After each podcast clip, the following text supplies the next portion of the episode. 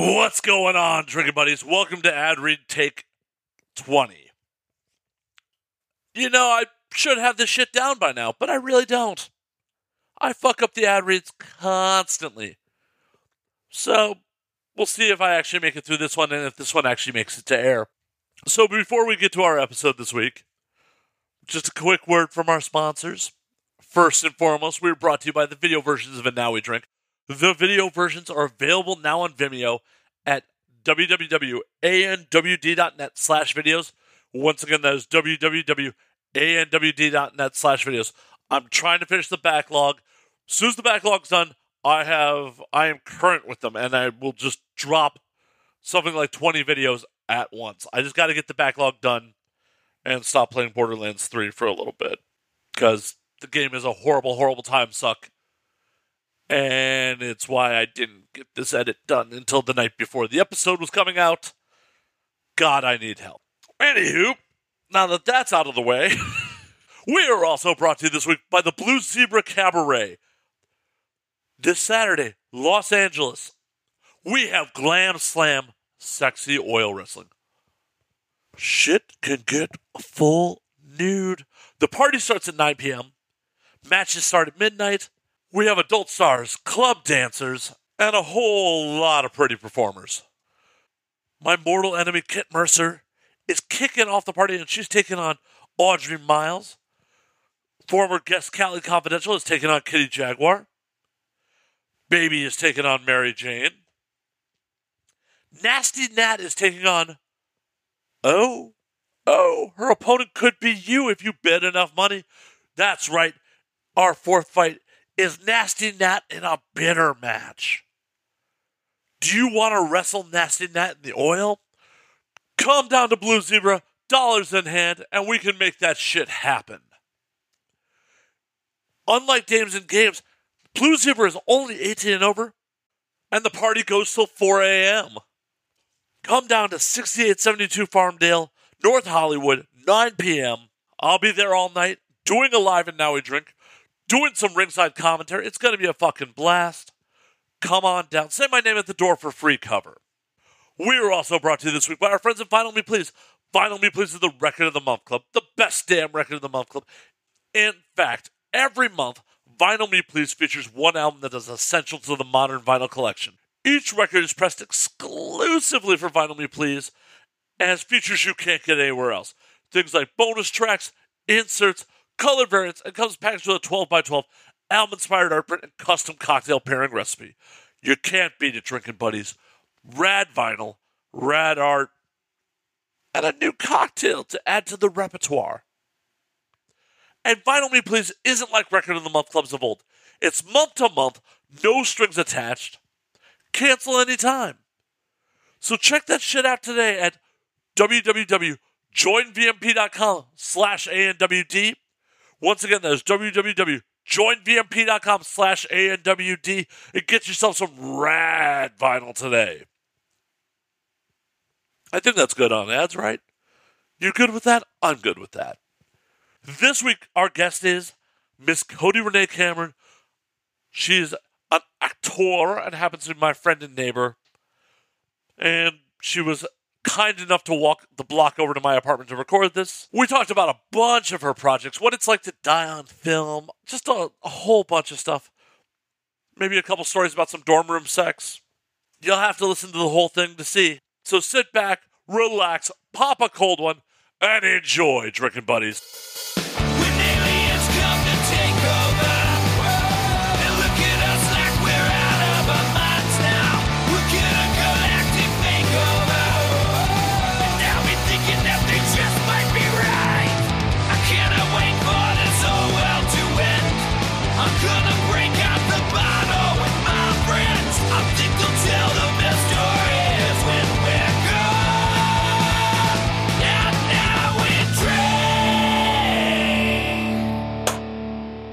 Cody, what's going on? Long time no see. I know. It's been less than 24 hours. Since you licked my ice cube and put it in my fucking ah, drink. Oh, I did do that.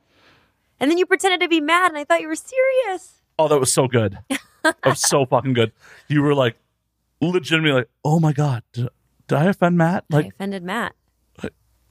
Wh- But it's only saliva. That that shouldn't offend him. I thought he was going to get turned on and then he got offended, but fake offended, faux offended.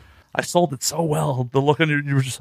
Well, I was a little drunk. Don't give yourself too much credit. I'll give myself porn award nominated credit.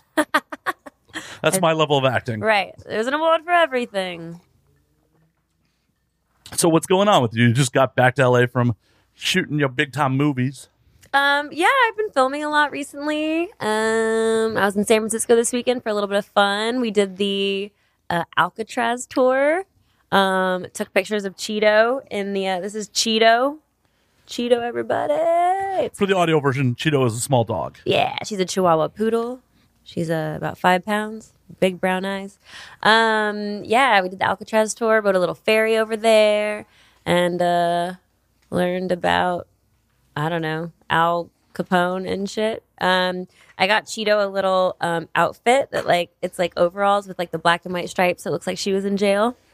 So it's like she went to Alcatraz and all she got were these overalls. Oh, well, at least she didn't get Capone syphilis. No, oh yeah, I learned that that he went crazy in the end. I was like, oh man, what a waste of a beautiful crazy mind. Yeah, he died of neurosyphilis. Mm, what an ugly way to go out. Well, live by the dick, die by the dick. Hopefully, he didn't get it from a dick. What's wrong if he did? Are you saying that Al Capone can't be gay if he wants? Al Capone dropped the soap on purpose. I think Al was a top. I don't think he was a bottom. Yeah. When I did the tour, there were like these 40 showers, all um, just like back to back, just an open area. And I could like feel the naked male energy in the room. Did that turn you on, or is Yeah. It was like, I was literally imagining like 40. I mean, that's but buff. All you have to do in those tiny rooms is work out. I mean, if I was in jail, I would just do push ups all day. So I'm imagining these like 40 like butts, like how HBO shows the butts, the guys' butts, and they're like thrusting, just like showering all soapy and sudsy. That's that's what I was imagining. So you were really into Oz back in the day, huh? That was like the first. I was really young when that came out, but uh, yeah, I remember that show. Yeah, I was into it. I was into it. Except there was this episode. The the first thing I remember is like I don't know, junior high or maybe earlier. Was this episode where they had crushed up glass and put it in somebody's food? And I have always been mortified since of the idea of somehow like somebody putting glass in my food and slowly cutting my throat and slowly bleeding. So yeah, that's uh my dark thoughts. Yeah, they killed a mob boss like that on Oz. Yeah. It's like season three. Yeah. Um, but yeah, HBO movies. I just had an episode of The Deuce come out. Um, you can check me out in a threesome scene, but like as an actor, not as a porn star, you know? But uh, I did get to play with a prosthetic dick, which was really interesting because obviously you're not like sucking a real dick, but they have like a prosthetic dick over the real dick. Um, which I didn't know was a thing. So I think anytime you see a penis on HBO, I think it's a faux penis over a real penis, which seems like excessive. And It's how they can get away with like censorship. Though I was actually amazed. We talked about this on air a while back. You did you watch Euphoria at all? yeah, Like, did the first episode, of the pilot, like uh, Nate's dad, like put a condom on an erect penis on screen? I mean, it was distorted a little bit, but still put a condom on an erect penis. I'm like, what? Huh? but was that his penis or was it a prosthetic penis? Probably a prosthetic, but Yeah. still. Generally, when you have male nudity on film in mainstream stuff, you can't have an erection at all. Oh, is that the rule? You can have a flaccid dick, but no hard dick. Right. Things are a changing, man. Even like, I feel like these shows, I mean, I love a gratuitous sex scene, but sometimes I'm like, can we just get to some content, please? Because if I want to watch porn, I'm going to go watch porn. But like, if I want to like sit down to a cinematic experience with my friend or like, you know, Cheeto, I just don't want to see like people getting railed for like 28 minutes of the 32 minute episode, you know? Yeah. 15 tops. yeah. Cut it in half, people. I mean, how long does it take you to get off? You don't need 28 minutes. No, I like really need like three. If I'm watching porn, I fast forward through the content to get to the fucking. And if I'm watching like TV and film, I want to like fast forward through the fucking to get to the content. It's all backwards. It's all weird. What kind of porn are you watching? Oh no. Ugh, are we already here? I um I go through phases, but there's something that's always really fascinated me about like tentacle porn. I just think it's like it's very like intriguing. it's intriguing. I don't know. And I recently watched this um, episode of Working Moms. It's a show on Netflix. It's fucking hilarious. Um, I'm not a mom, and I when I first clicked on it, I was like, none of this is going to be relatable to me. But it's like it's so funny. It's really well done. And uh, one of the moms is talking in like the biz. She's like the she's a businesswoman, and she's like, oh yeah, talking about porn. She's like, yeah, man, hentai, and like blah blah blah. And they're like, what? And she's like explaining hentai, and I think she's so weird. All these dudes, and I was like, oh man, is that weird? I don't know. It's not. There's a reason it fucking sells. That's true. Although I guess the number one search thing is um like stepbrothers or stepfathers. Yeah, everyone is into focest these days. Yeah, possessed. Oh, I'm gonna learn so many words, so many new words today. I can already tell. I loved it last night at the bar. You're like, oh, this is Matt. He's in the porn industry. That's not how I identify, but yeah. Yeah, I love I love to introduce people, give them a little background so that everyone's like friends. You're like, ignore the podcast he does, porn. Yeah, I, I might be a little dramatic. Oh, yeah. Before you come on, you're like, I don't get talk radio. I don't get podcasting. I hate it. I get porn, but this whole other thing you do a week in and week out, why? It blows my mind that somebody that you don't know would listen to you talk for two hours. Like, why? Well, I feel I have some entertaining stories and possibly things that are quote unquote important to say. I don't know. Yeah, I bet you do. You and all the Emmys speeches this weekend. Oh, no, I'm, I don't get political. Fuck that. yeah. Yeah, let's not. Yeah. Especially today. There's a lot of shit going down today. Yeah, that's true. We'll just graze on by that like a fat cow Oh, yeah. grazing. Mwah. I mean, you're from Central Illinois. That I guess you know more about cows than I do. I only know about what they look like when they go in me. Oh, you're a strict vegetarian over here, so Womp womp. I hope you mean sex and not eating. Oh no, I eat lots of dead flesh. All the dead flesh. That's cool. I mean, to each their own. Yeah, At least we can uh, both agree to drink. exactly. Cheers. Cheers. Cheers. Clink. I'm actually just going to use this as my demo audio reel. Uh, clink. Trying to get into some Foley work over here. You're like, I'm gonna get into voiceover and foley work just on the strength of this episode. Mm-hmm. Yep. So if you want me to do some accents, you just let me know. Matt, whatever you do, do not fuck up the audio on this one. Uh, I'm actually terrible with accents. I hate it when people ask me to do them. How often does that happen? Well, as a working actor, occasionally, um, and I took like German in high school, and I spent a little bit of time in Germany, so I like to think I speak German like okay.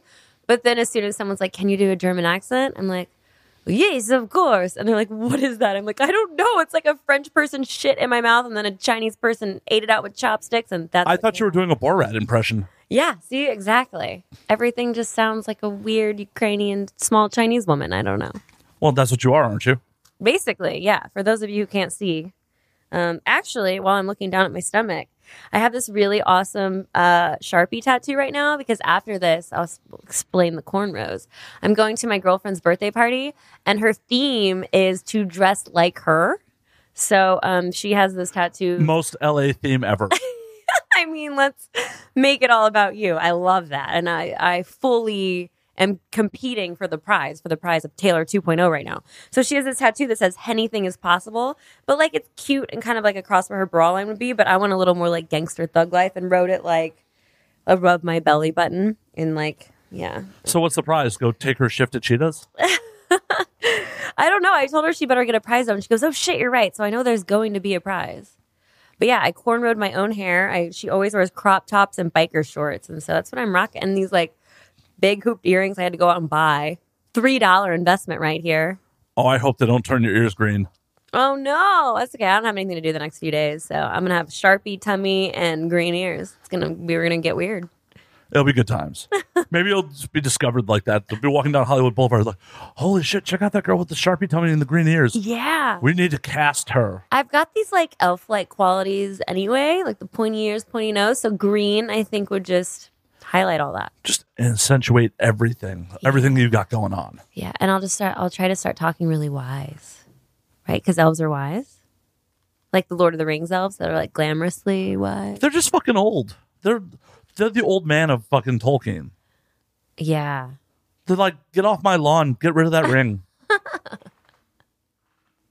they're, they're only wise because they've been around forever. Yeah. I feel that way. I've been in LA for eight years. I feel like I know everything. That's not true.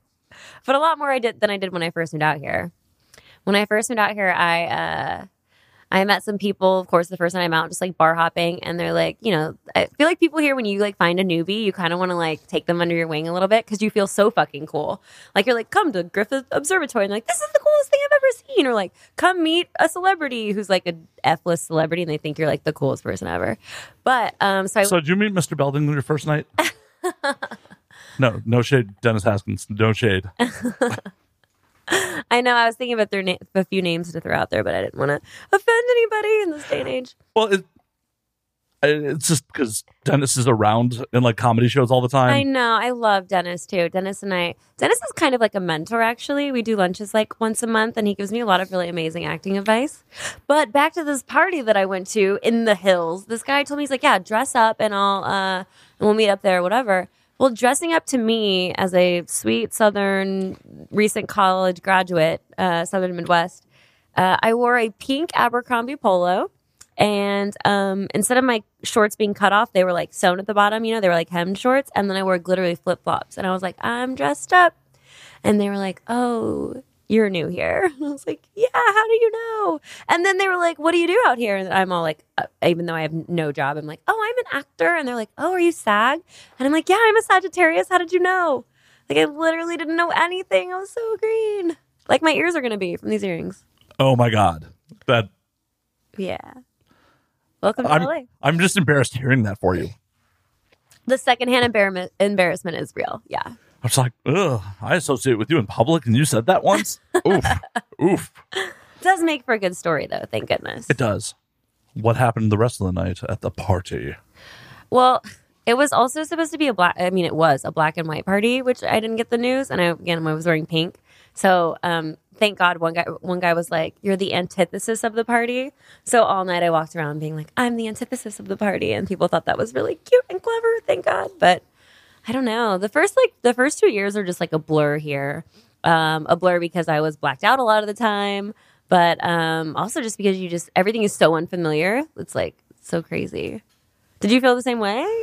Uh no, because I I came here under different circumstances. Because I was in Vegas for three years before I came here, Oh, and I was coming into town pretty regularly, and I knew a bunch of people that lived here. Oh, you're so lucky. I didn't know anybody. And I literally I graduated college and just packed all my shit into my car, typed in Los Angeles to my GPS. Like the shit is not made up. And I drove out here.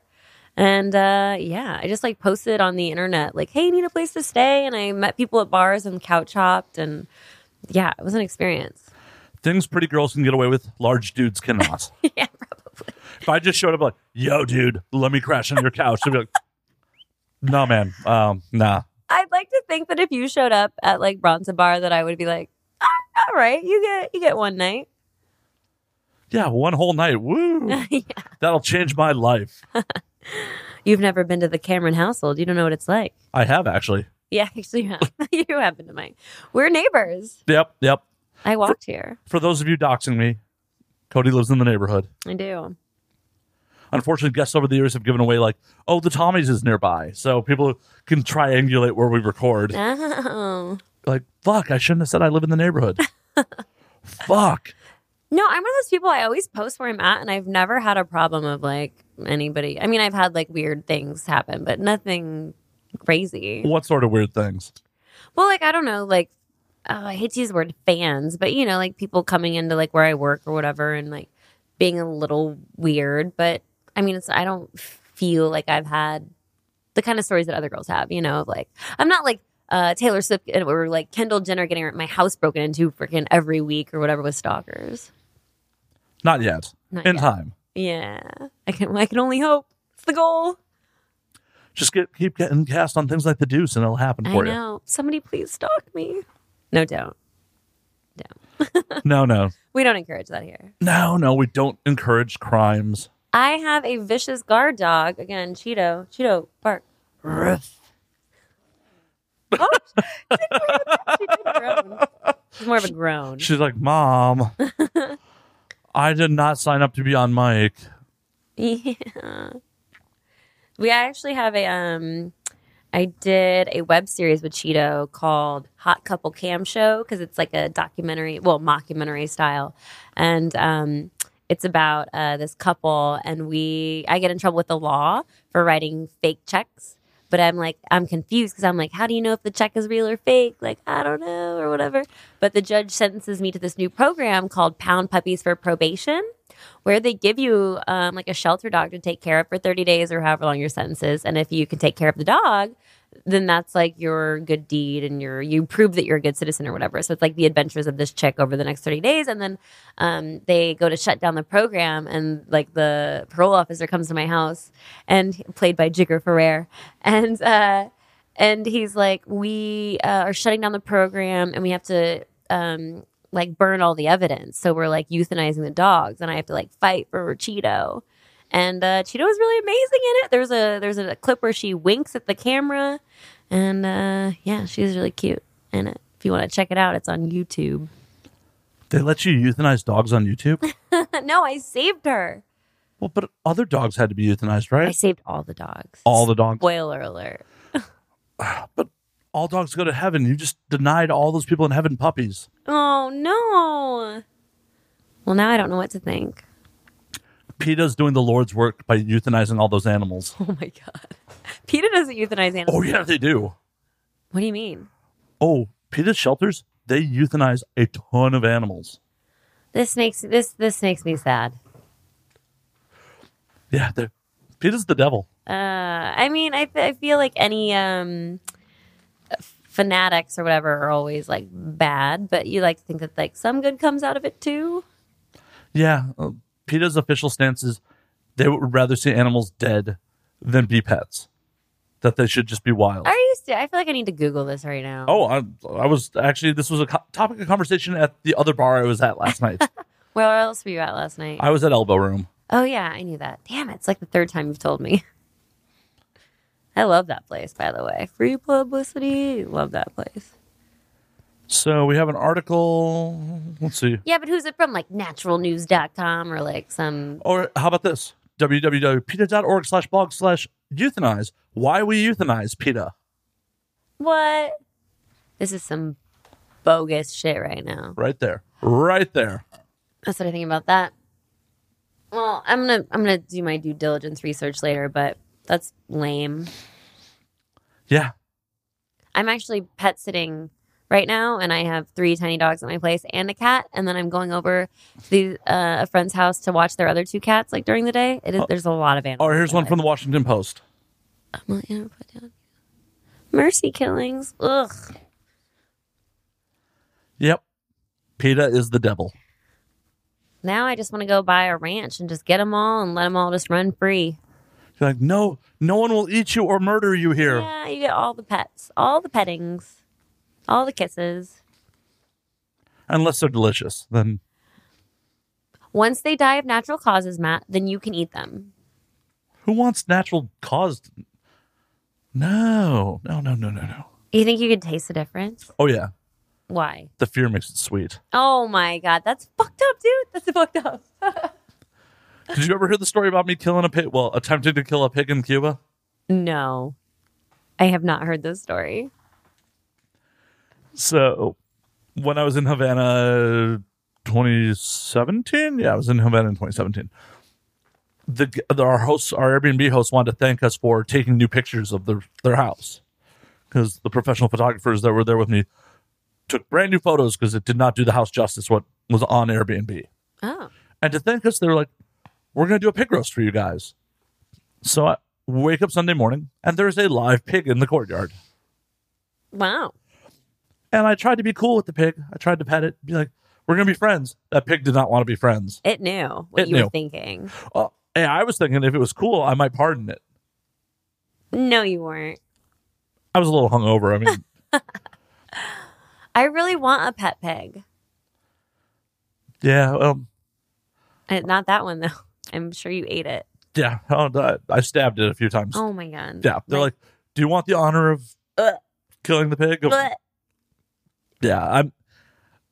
What I regret the most about that situation, I don't regret killing the pig because honestly, I feel if you're gonna eat meat, it should not just be neatly shrink wrapped so you can ignore where it came from. Right. I can agree with that. So if I'd be a complete hypocrite, if like I'm gonna eat the fuck out of you, but I'm not willing to see how the bacon's made. Yeah, or no, do it myself. That's some ignorant shit right there. What does bum me out is they didn't. I've never killed an animal in my life, so they didn't really instruct me on the best way to go about it. Yeah. That pig did not go quietly into the night. Oh my god. that that bummed me out. Yeah. But couldn't you like feel it's like life, in it like it's life leaving its body? Oh, it bled all over the place. Oh, good. Ugh. It screamed and bled everywhere. I don't like it. I don't like it. You're like, I didn't know you were going to bring me over here to traumatize me. I Matt. Know. Ugh. actually, one of my good friends unfriended me on Facebook over that. Really? Yeah. I, people, I believe people are sensitive. Um, I did a horror film that's coming out pretty soon. Uh, where no, The best segue, I haven't a segue to make it about me. Yeah. Uh, as it should be. This is about you. and uh, um, I haven't seen the footage yet, but in it, I die uh, in like a gas chamber type thing, and my face gets melted off. And I'm really excited to see what that looks like. I think it comes out like mid November. What's it being released on? Uh, I think it's straight to DVD. Um, it's called. It was called Handy Dandy, and now I think it's called Devil's Junction Handy Dandy's Revenge. But there's puppets, and um, it was filmed in Detroit, and uh, it was a real treat. So Handy Dandy sounds like it should be a porn. yeah, no, it, there were lots of jokes like that on set. Yeah. Well, I'm glad I'm so original. God damn it. It was fun though because I, you know, I'm the chick that usually does like the sex. I'm like, you know, the hot one that gets murdered first or like has the sex scene and dies topless or whatever. And um, my uh, my boyfriend in the film um, had never done any sort of like sexual scene before, and so it was his first, and so I felt very honored to be his first. How many times have you died on screen? So many times, I need to make like a montage of me dying. Um, yeah, quite a bit. Is it weird to watch yourself die on screen? Um, I don't think it's weird. Maybe it would be like if like a certain type of way, but everything I've seen so far hasn't been weird. But I have heard from other people. Um, in the Neon Demon, um, it's a very realistic morgue scene, and then um, like Jena Malone like reveals my body, and I'm all like blue and whatever, and there's like a prosthetic uh, where I'd been like cut open for a uh, autopsy. And um, yeah, I had some friends text me that'd be like, that was very disturbing. And actually, so weird. My stepmom had told my stepsister that when she went to a, a psychic, that um, she had seen me in a morgue, this like vision of me in a morgue, like that year or whatever. And so it was like this whole fucking weird thing where she's like, oh, the vision finally came true, but it was like in a movie. I guess she'd been like freaking about it, out about it for like years that I was like gonna die that year or something. That's fucking crazy. Yeah, it was really weird. You know, I had no clue you were in the Neon Demon. I've seen that movie. Really? I saw it in theaters. Like, I went to the ArcLight for the Q and A screening. Oh, no way. Huh. I was at the premiere. I don't think it's the same thing. No, it wasn't like Okay. because this was to the public, like no carpet or anything like Oh, that. okay. But uh, they had a Q and A with the director, and Yeah. I think Keanu was there too. Oh, I love Keanu Reeves so much. He was like my childhood crush. I fell in love with him. People always guess The Matrix. And I'm like, no, no, no. The Replacements, where he's just like this all American, like underdog football player. Living on a boat. Yes.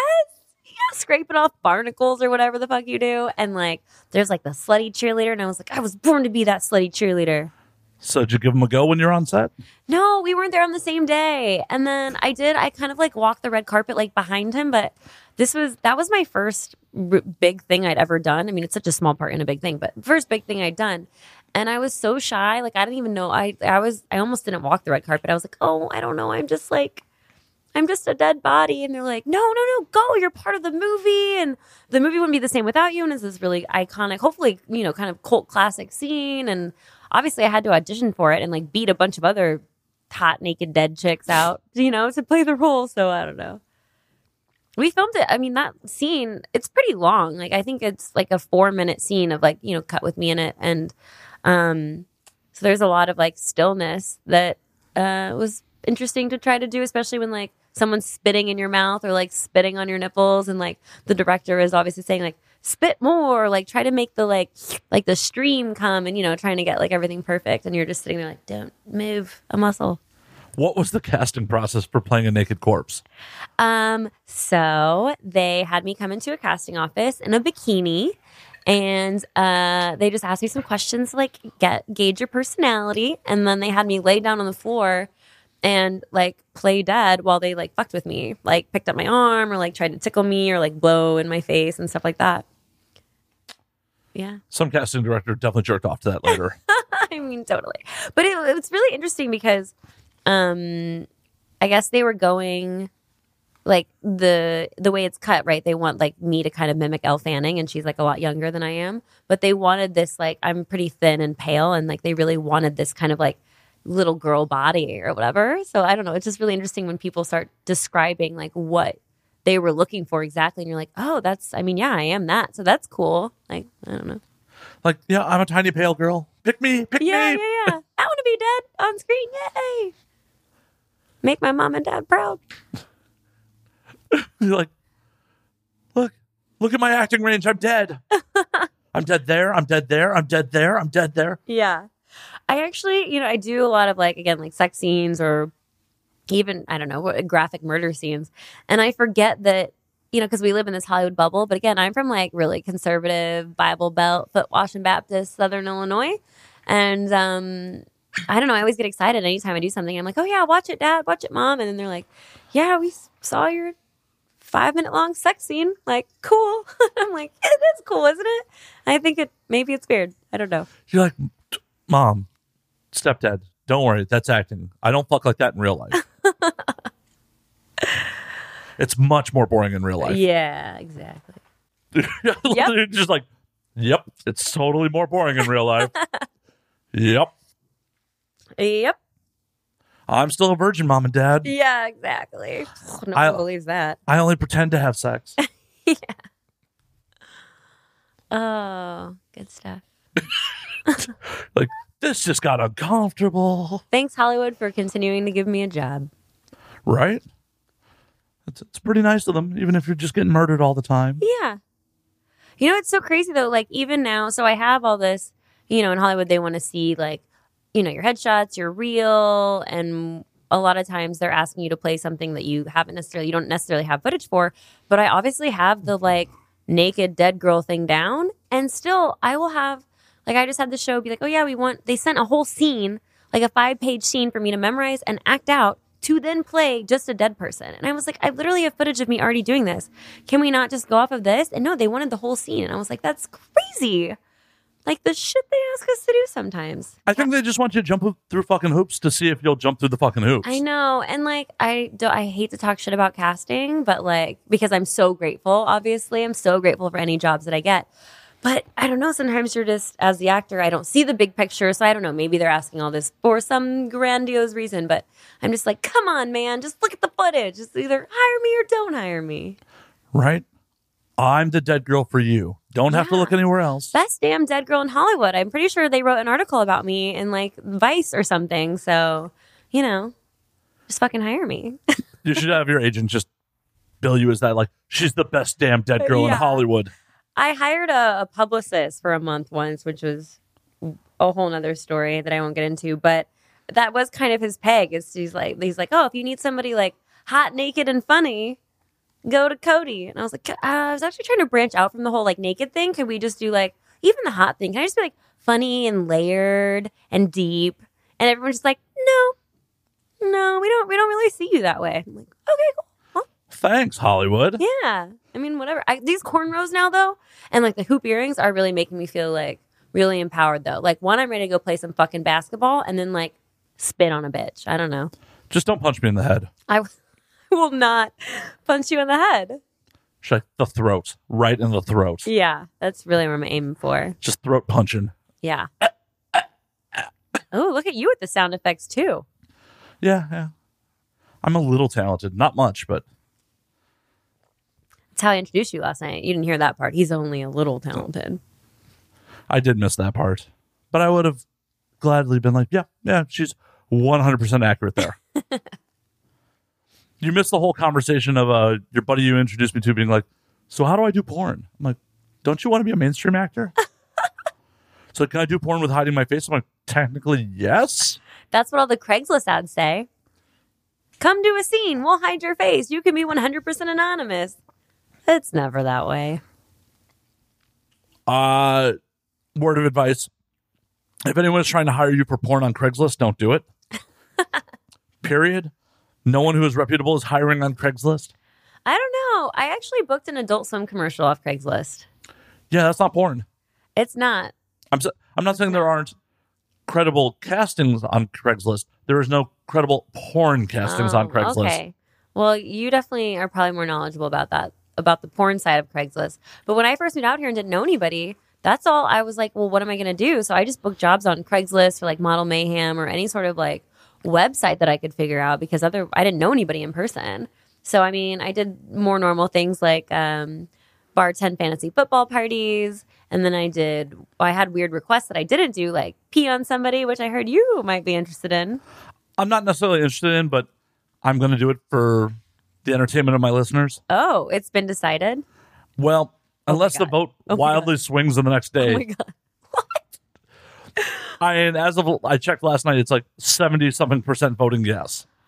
Oh, is this going to take place in here, like in the shower? I'm Bathtub. guessing? Bathtub. Okay. Yeah. So have you? Do you have like a fantasy girl in mind? Oh no, it's a specific girl who wanted to pee on me. Oh, okay. And then, like, do we know like the surface area of this pissing happenings? The bathtub? No, no, no. Your surface area, like Oh, where on you? Donde? I don't know. Okay. I feel like that's probably an important thing to think about. Yeah, yeah. I mean, I feel like the most comedic effect would just like be like her above my head, like just in between her legs and just right. Oh, that didn't even. I I pictured you laying down and more of her like straddling you, kind of in the middle, so where it'd be like your belly button would be centered, sort of thing. I mean, that works too, but I think it would just be really comical to just maybe standing under like, uh, you can't do that on television. About to get slimed.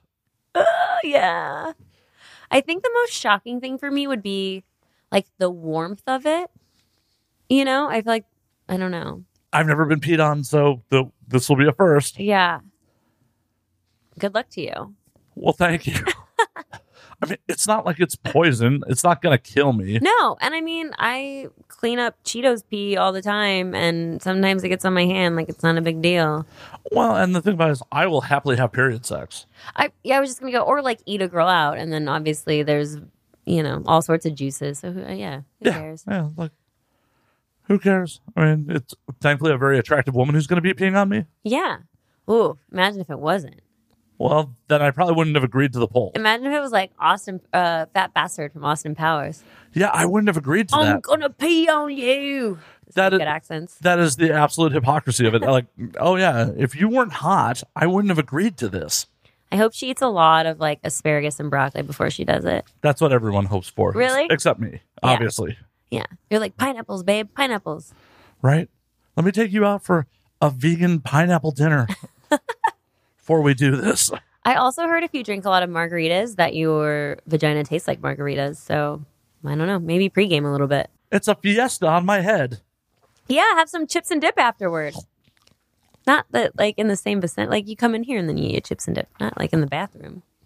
So- Make it make it super weird. yeah, there's like the toilet seat bowl's like down, right? And then there's chips and dip just sitting on top. I'm just reaching out the top, be like, ah, chips. yeah. Mm, salty and salty. Y- y- Yeah. yes. The look on your face is so good.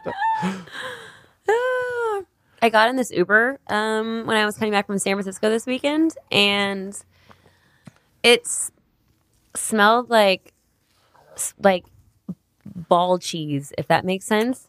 Like like when you haven't showered for a little bit, and then I don't even I just don't know how to describe it other than just like cheesy, but like ugh, it was so gross. And the rides to the airport are always so long, no matter what fucking city you're in. And I was just like counting down, and I like rolled down the window, and I I was like I don't know if I'm gonna make it. And I had Cheeto, and he was like, "Oh, is that dog for anxiety?" And I was like, "Yep, yep, yep. Lots of anxiety right now. Lots of anxiety." It should have been like, dude, how long has your shift been? Like, when, when was the last time you went home? Like, how do you not notice if literally your j- job is the service of allowing people into your car? Why would your Why would you not think to make your car smell good? Like it was kind of dirty anyway, and then I don't know. It just Because there's no barrier of entry to that job. I know, but, If you have a pulse and a driver's license and a car, they'll let you drive. but some sort of like self respect or like pride for your job. People here don't have any pride for their work. Well, no, because everyone's an impoverished actor. They're not actually the job that they're actually doing is not their career. Well, I am a very poor actor, but I still poor as in monetarily, not as in talent wise, and um. Best damn dead girl in Hollywood. and I I will always whip my tits out for two hundred dollars. I am a great bartender and I take a lot of pride in my bartending. Why can't everyone else just take pride in their second job?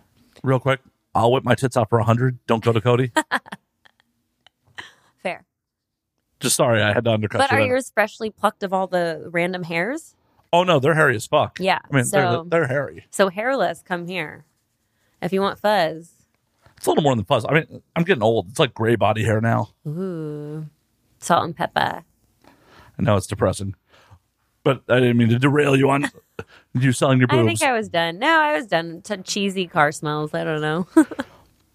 so where do you envision your career going? Like, where do you want to take it to? Um, I my goal would be to be a series regular uh, on a half hour comedy dramedy. Um, I feel like the perfect role would kind of be Cece on New Girl.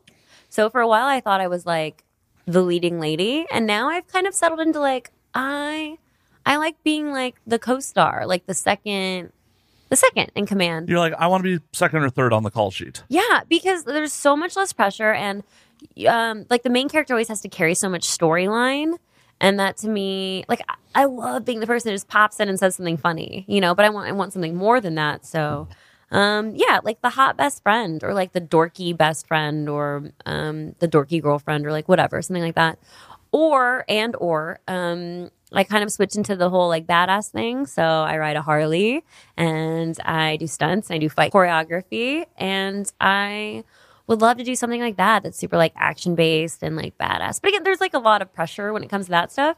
So like lazy me is like I just want to be like the hot best friend who says funny shit sometimes. And then when I'm feeling like real motivated and like when I'm at the gym, I'm like, I'm gonna be a Marvel superhero, you know? So that's uh that's where I'm at. And I think I'm close. I've definitely I've been in LA what like eight years, and then really doing the acting thing for five. I you know I've st- I've spent. This is what I always tell people. I'm like I've spent tens of thousand dollars on acting classes. I'm pretty sure I can do more than just like whip my tits out and like scream. You know, somebody give me a chance. Um, I mean, I haven't taken a single day of acting classes. I could do that. Um, yeah, but I'm working on a lot of pro- a lot of projects right now that are more than just that. Um, this movie right now we're in reshoots. It's called Girl Lost Two. It's the sequel to Girl Lost One. There's no one in it, but Girl Lost. Um, you can watch the first one on Amazon. It was number one on Amazon for like a month. Um, it was super popular, and uh, it's a female writer, director, producer. Her name is Robin Bain. She's such a fucking badass. Um, I love working for other females. They just the vibe on set is so much different than like a an all male energy, which is what uh, tends to happen.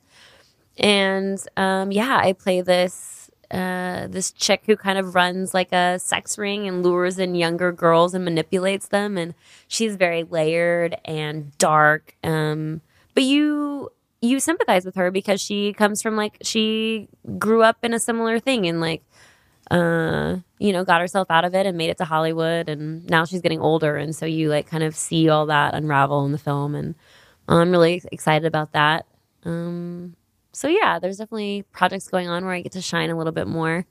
So and you're number two in that one too. I am. I'm literally. I'm number two. Yeah, really close. Yeah, it's it's fucking great. Hopefully, you'll get that fucking breakthrough role. And I know. Well, actually, I have the biggest project I've ever done is coming out um, in like two weeks, but I'm not allowed to say anything about it. Um, but that could really be a really awesome push. It'll definitely garner a little bit of um, publicity, I guess, or whatever. So a little bit of add a credential or whatever. it's not Hex, is it? Are you looking at my IMDb right now? I am. no, it's not the hex. Um, that was a fun one though. I I was a topless skydiver. So, how many movies do you keep your top on and remain alive? Um, did I die in that one?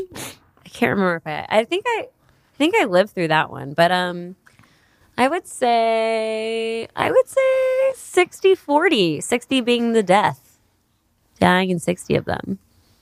Yeah, but now again, like I feel like I'm a lot more like that was earlier in my career. Now I'm a little bit more valued, so people want to keep me alive, throw me in a sequel. You know. So, do you have any? Ch- do you have any desire to do your own stuff? Do a web more web series, shit like that? So I actually had my first production meeting today for a short that I wrote.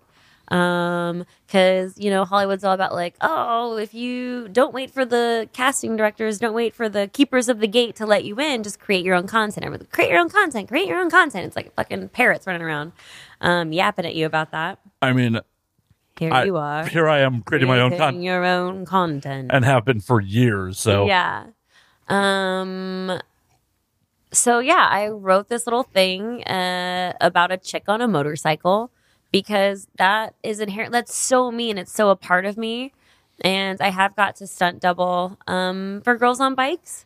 But as far as there being like a a project out there about a protagonist female motorcycle rider it doesn't really exist. But look at how successful Sons of Anarchy is and the Mayans or, you know, um, there's just a lot of like badass dude stuff out there, and coming is like this. This past year has been so much like badass female characters, right? Everybody wants to to do that, and so um, yeah, just there needs to be chicks on bikes.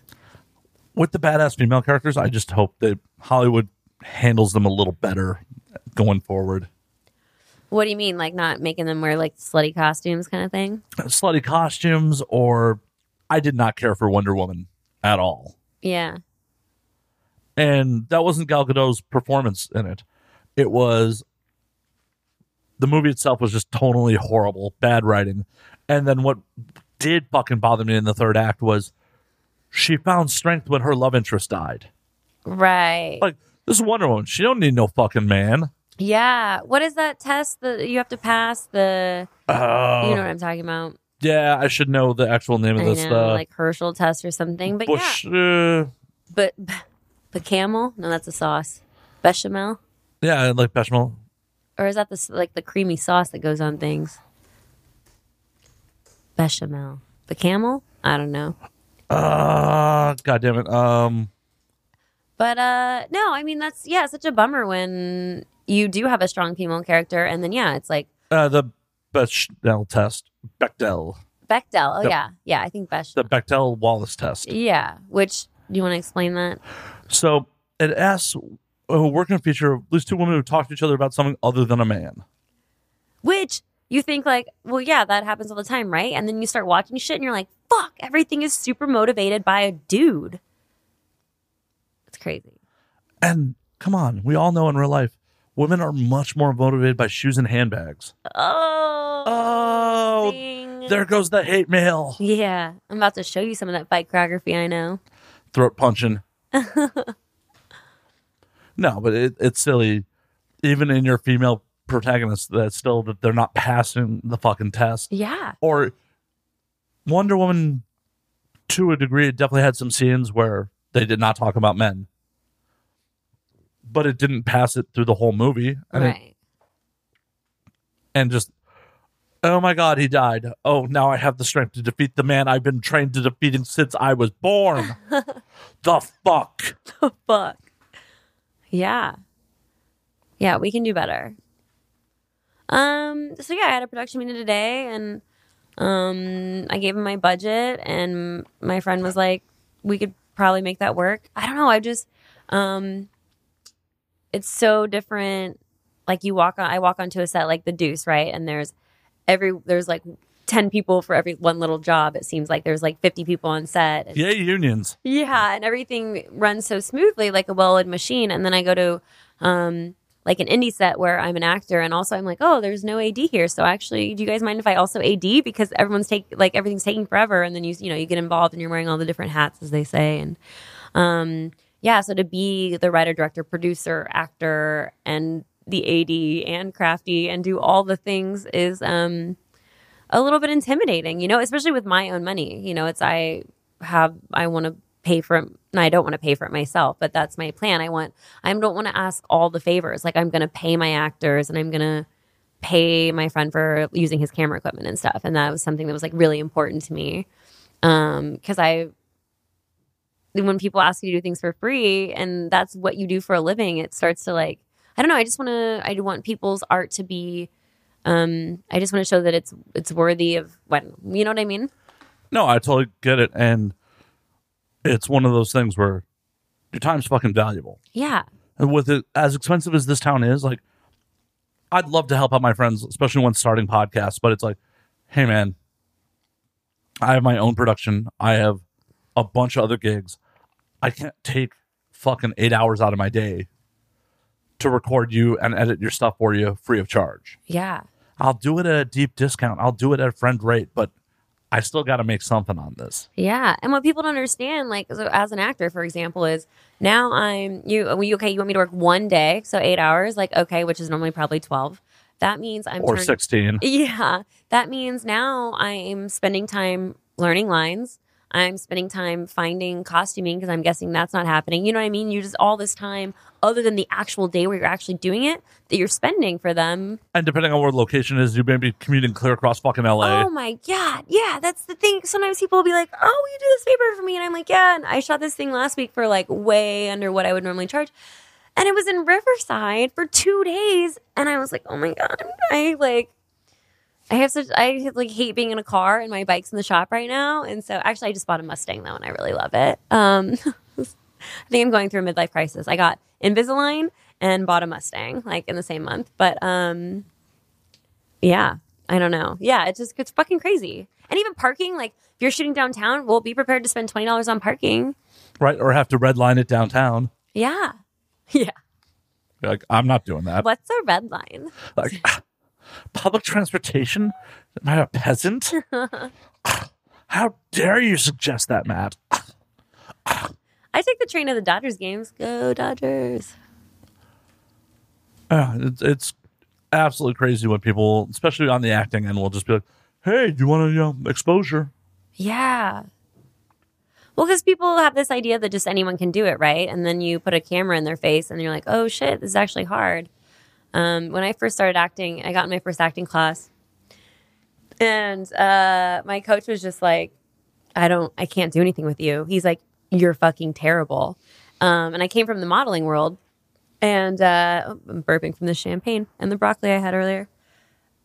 Um, came from the modeling world, super classy. And so I got up in front of the class. All he wanted me to do was like an introduction that he'd like written out or that I had written out. So I was like, "Hi, my name's Cody. How are you today?" And he's like, "What are you doing?" And I was like, "Oh, I'm acting." And he was like, "No, you're not." And I was like posing. And he, yeah, You read that like it was a 1 900 number late night. yeah, I, Hi, I'm Cody. yeah, because that's You should call me. yeah.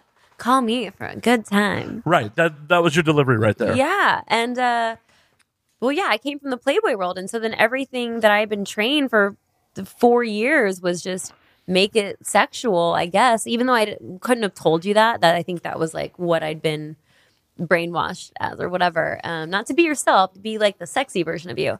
And so even I would get normal commercial auditions and like like right like right now I would be like doing like this or something and they're like, What are you doing? And I was like, I don't wouldn't you caress the mic? And they're like, No. No, that makes mic bumping noises. That's horrible. Yep, you're welcome. Um, yeah, I it took me it took I spent a lot of money in acting classes to break myself of all those habits. Um, but yeah, like as an actor, people just think, oh, anyone can do it, but then you get somebody who like like a camera guy. I feel like people like, oh, well, we gotta pay the camera guy. I'm like, that's, that's yeah, it's a skill set, but like, so is fucking acting, you assholes. yeah, it's like it's not just being pretty. In my very limited acting experience, like I've only acted in porns. But it's a rough job. Yeah, I 100% like I'm I'm an okay actor. Like I'm not fucking anything. It will take multiple takes before I like actually get in the rhythm and like get comfortable with being on camera. Yeah. Cuz it's not something I do all the time. Like something like this where I'm just being me and talking, no problem. But it's like oh, I gotta actually like think about what I'm saying and remember fucking lines. Yeah, using somebody else's words but your own feelings. So like, yeah, a scene I just did was about um uh this chick is first of all she's lying to this girl that she that her that the, the girl's dad molested her as a kid. Um but sh- you're but so she's lying about it but she is telling uh about something that did happen to her. She's just not she's just saying it was this girl's dad. So that's already so layered. And so you're trying to think of something in your own experience where something like that happened to you or made you feel that way so that you can emote that. But then also in the back of your head knowing that you're lying about it. And then also while, you know, for continuity, you're trying to do the same actions every time through a four page scene while like I just it's fucked up. And then whatever it, while that's in your head, you just have to react to what the other actor is doing. Cause sometimes like I had thought she would go one way. Maybe she'd be more emotional or maybe she'd get angry where she took it sad. And I was like, well, that's not what I was expecting. And now I'm reacting to that. And you're like, everything I've practiced, quote unquote, you know, is just out the window. And it's just fucking crazy. And I love it. That's why I love it. But for people to just, you know, think that what you do has no value or it's a hobby. I mean, I go to auditions all the time where people are like, oh, like half the girls didn't show up because of them. It's just like, oh, it's acting, like it's a hobby. And like I eat, sleep, and fucking breathe this. This is what I love to do. And I take it seriously and I respect it. And I like to think that it respects me. Sometimes it does and sometimes it doesn't. Oh, and that's the right way to do it. I honestly, in this town, I think showing up and being serious about whatever you're doing gets you just ahead of half the crowd in the first place. Yeah. Because so many people are just playing at this shit. Yeah. Well, even, yeah, like making a commit, like part of acting is like making really strong choices and committing to it. And sometimes they ask you to do really stupid things. Like, I, um, like playing a demon, like a possessed demon. Like, when you actually break that down and think about it, I'm going to go walk into a room of strangers that I've never met before. And now I'm going to do these weird, like, noises and movements that maybe nobody else fucking did. I don't know. Like, I don't know what the girls, 10 girls before me did. And you really just like lay it out on the table, you know? And you just, sometimes you get really fucking weird and really vulnerable and really raw. And you just have to be okay with that, you know? What's the best feedback you've ever gotten from a casting director on like weird choices? Um uh well it was a scene where um uh kind of like a similar what I'm talking about like um uh like uh, uh manipulative like uh she, the girl's like trying to take advantage of, of a younger girl. And um it was so creepy i guess a creepy scene um like sexually predatory creepy scene. She said it was so fucking creepy like she had her hands over her mouth the whole time and like she looked so concerned like she was gonna stand up and like say stop the scene. Like that's how uncomfortable she felt. And that's there were four people in the room and they were all just like that. And i like when the scene was done i turned around to all of them and they all kind of just didn't say anything. And then they were just like okay that was really good. Thank you. And i like walked out of the room like mortified because i was like what the fuck? And then later learned they were like we were just speechless because it was so spot on and it was so creepy and that's the way it was written. And i was like oh i am a great sexual predator. So proud of myself. We all know that. yeah. But as like so i was more of the younger like what high school college when i first moved out here. And now i'm older i'm 30 and so i am playing like more of like a madam role or like you know angelina jolie is no longer like the young laura tomb raider now she's maleficent or whatever you know so um these instead of being like the lamb right get, being the one preyed on i get to do the praying and that's fucking exciting for me it feels like growth Like that's right. I'm the boss bitch now. yeah So did you book that role? i did Nice. I did. Yeah, I've never booked an exorcist demon role though, um, which is like a, another thing is like, like whatever being pretty. Again, people um, assume that you are just that, and that you can't branch out and be a character actor or be like, or that you'll be okay being like ugly. No, no, no. Once you go full ugly, that's when you get your Oscar. Yeah. I like I love Charlize Theron and I'm like waiting for my monster moment, you know, which I guess uh, taking my own advice I should just fucking write it and do it cuz she um someone just told me like the story of how that happened is she got a hold of that script and was like I want to do this after she had played the like the villain's girl hot girlfriend and she played all those roles and she's like I've got Hollywood figured out in that way she's like I want to do something more and no one would hire her to do it. So she's like, "Well, I'm going to produce this myself." And everyone was like, Ugh, "I mean, are you sure?" And then obviously she fucking killed it, literally killed in it. She did. She did. And she deserved the fucking award. I do actually. Speaking of compliments, um, uh, because I am so like free and really comfortable, um, on set and with my body and being naked and coming from the Playboy world or whatever, um, and because I've done a lot of sex scenes on TV and films, and a lot of other people haven't. That's I love that compliment when people are like, okay, they're kind of dancing around it, like, all right, well, now we're gonna do this scene, and we want to make sure everyone's comfortable, and like, you know, just take off your robe whenever you're ready. And I'm like, woo, like naked, like let's do it, like let's go, like I'm ready. Um, and one, I love like making the other actor feel comfortable, and then like once they see how like I'm having fun, then it gives them permission to have fun. Like the guy can't really take the lead anymore, right? Like the girl kind of has to do it. And if it's a male, like kind of the female actor basically has to take the lead. But if you have somebody who's shy and who's never done it before, it's really hard the chemistry. So like I don't know. It's like fucking a virgin in real life. yeah. So like sometimes the first take of like whatever sex scene we're shooting, and when like everyone in the room is just like, wow, like that was great. You know, that like way exceeded our expectations. Or like again, people don't think I can act because I'm just doing a sex scene, and then they see like, oh, wow, like you're actually like, really talented. And was like, thank you. I mean, it's kind of a backhanded insult because should have just believed in the first place. But like, yeah, that's always really nice to hear. Like, why was I booked if I wasn't talented, motherfucker? Ah. Flip table. Yeah, exactly. exactly. It is really weird. I've done um, sex scenes with people like bigger celebrities and then like seen them out and like said hi and they don't remember me.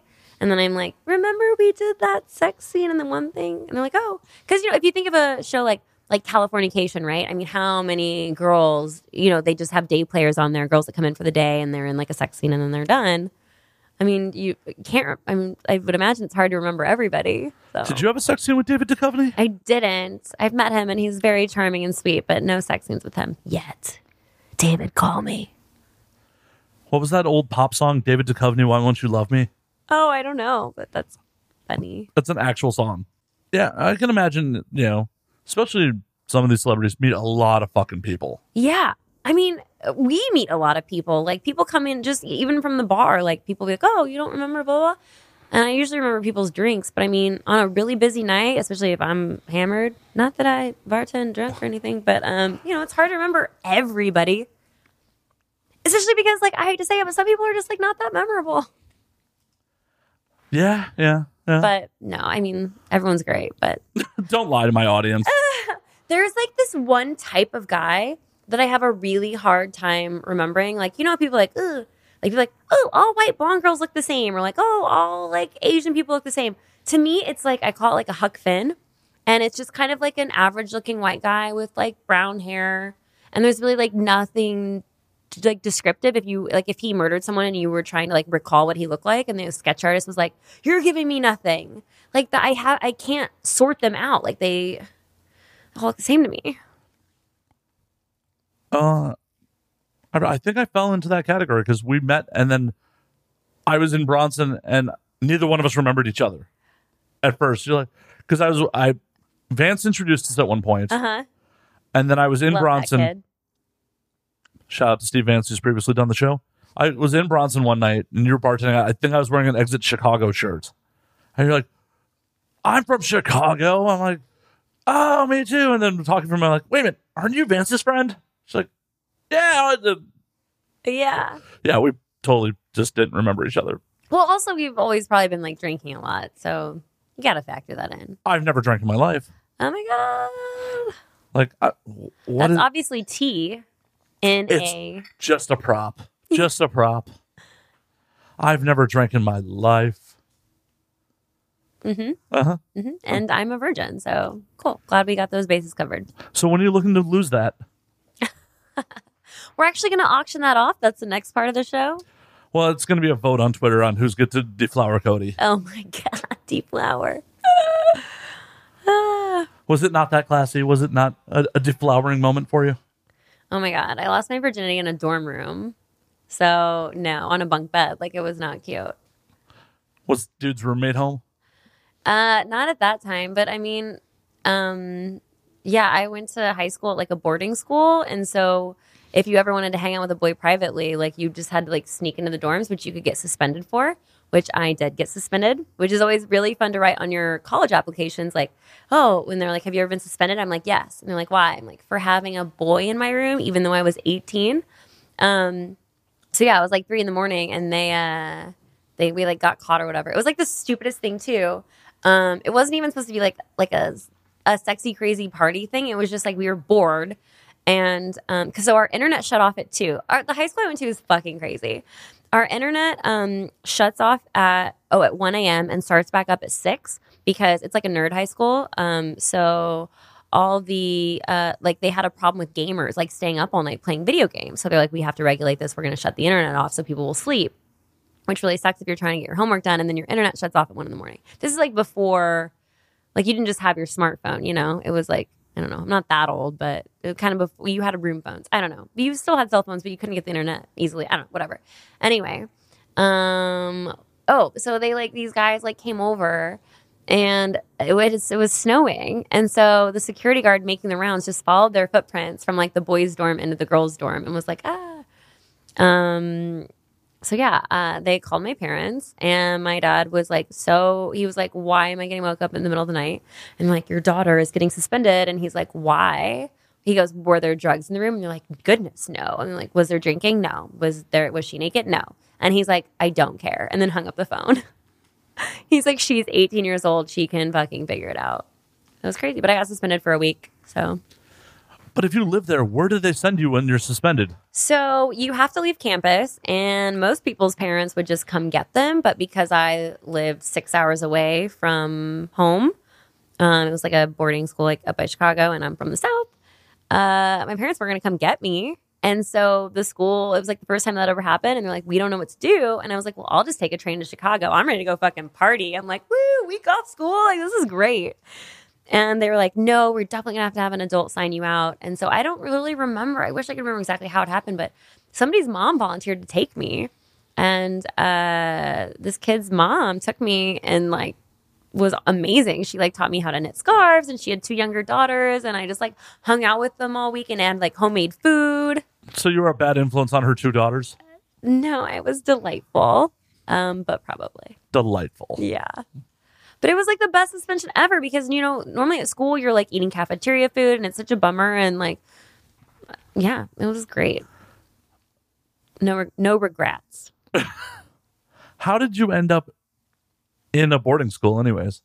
Um so I applied. It's the Illinois Math and Science Academy. So um I Nerd! I know nerd alert.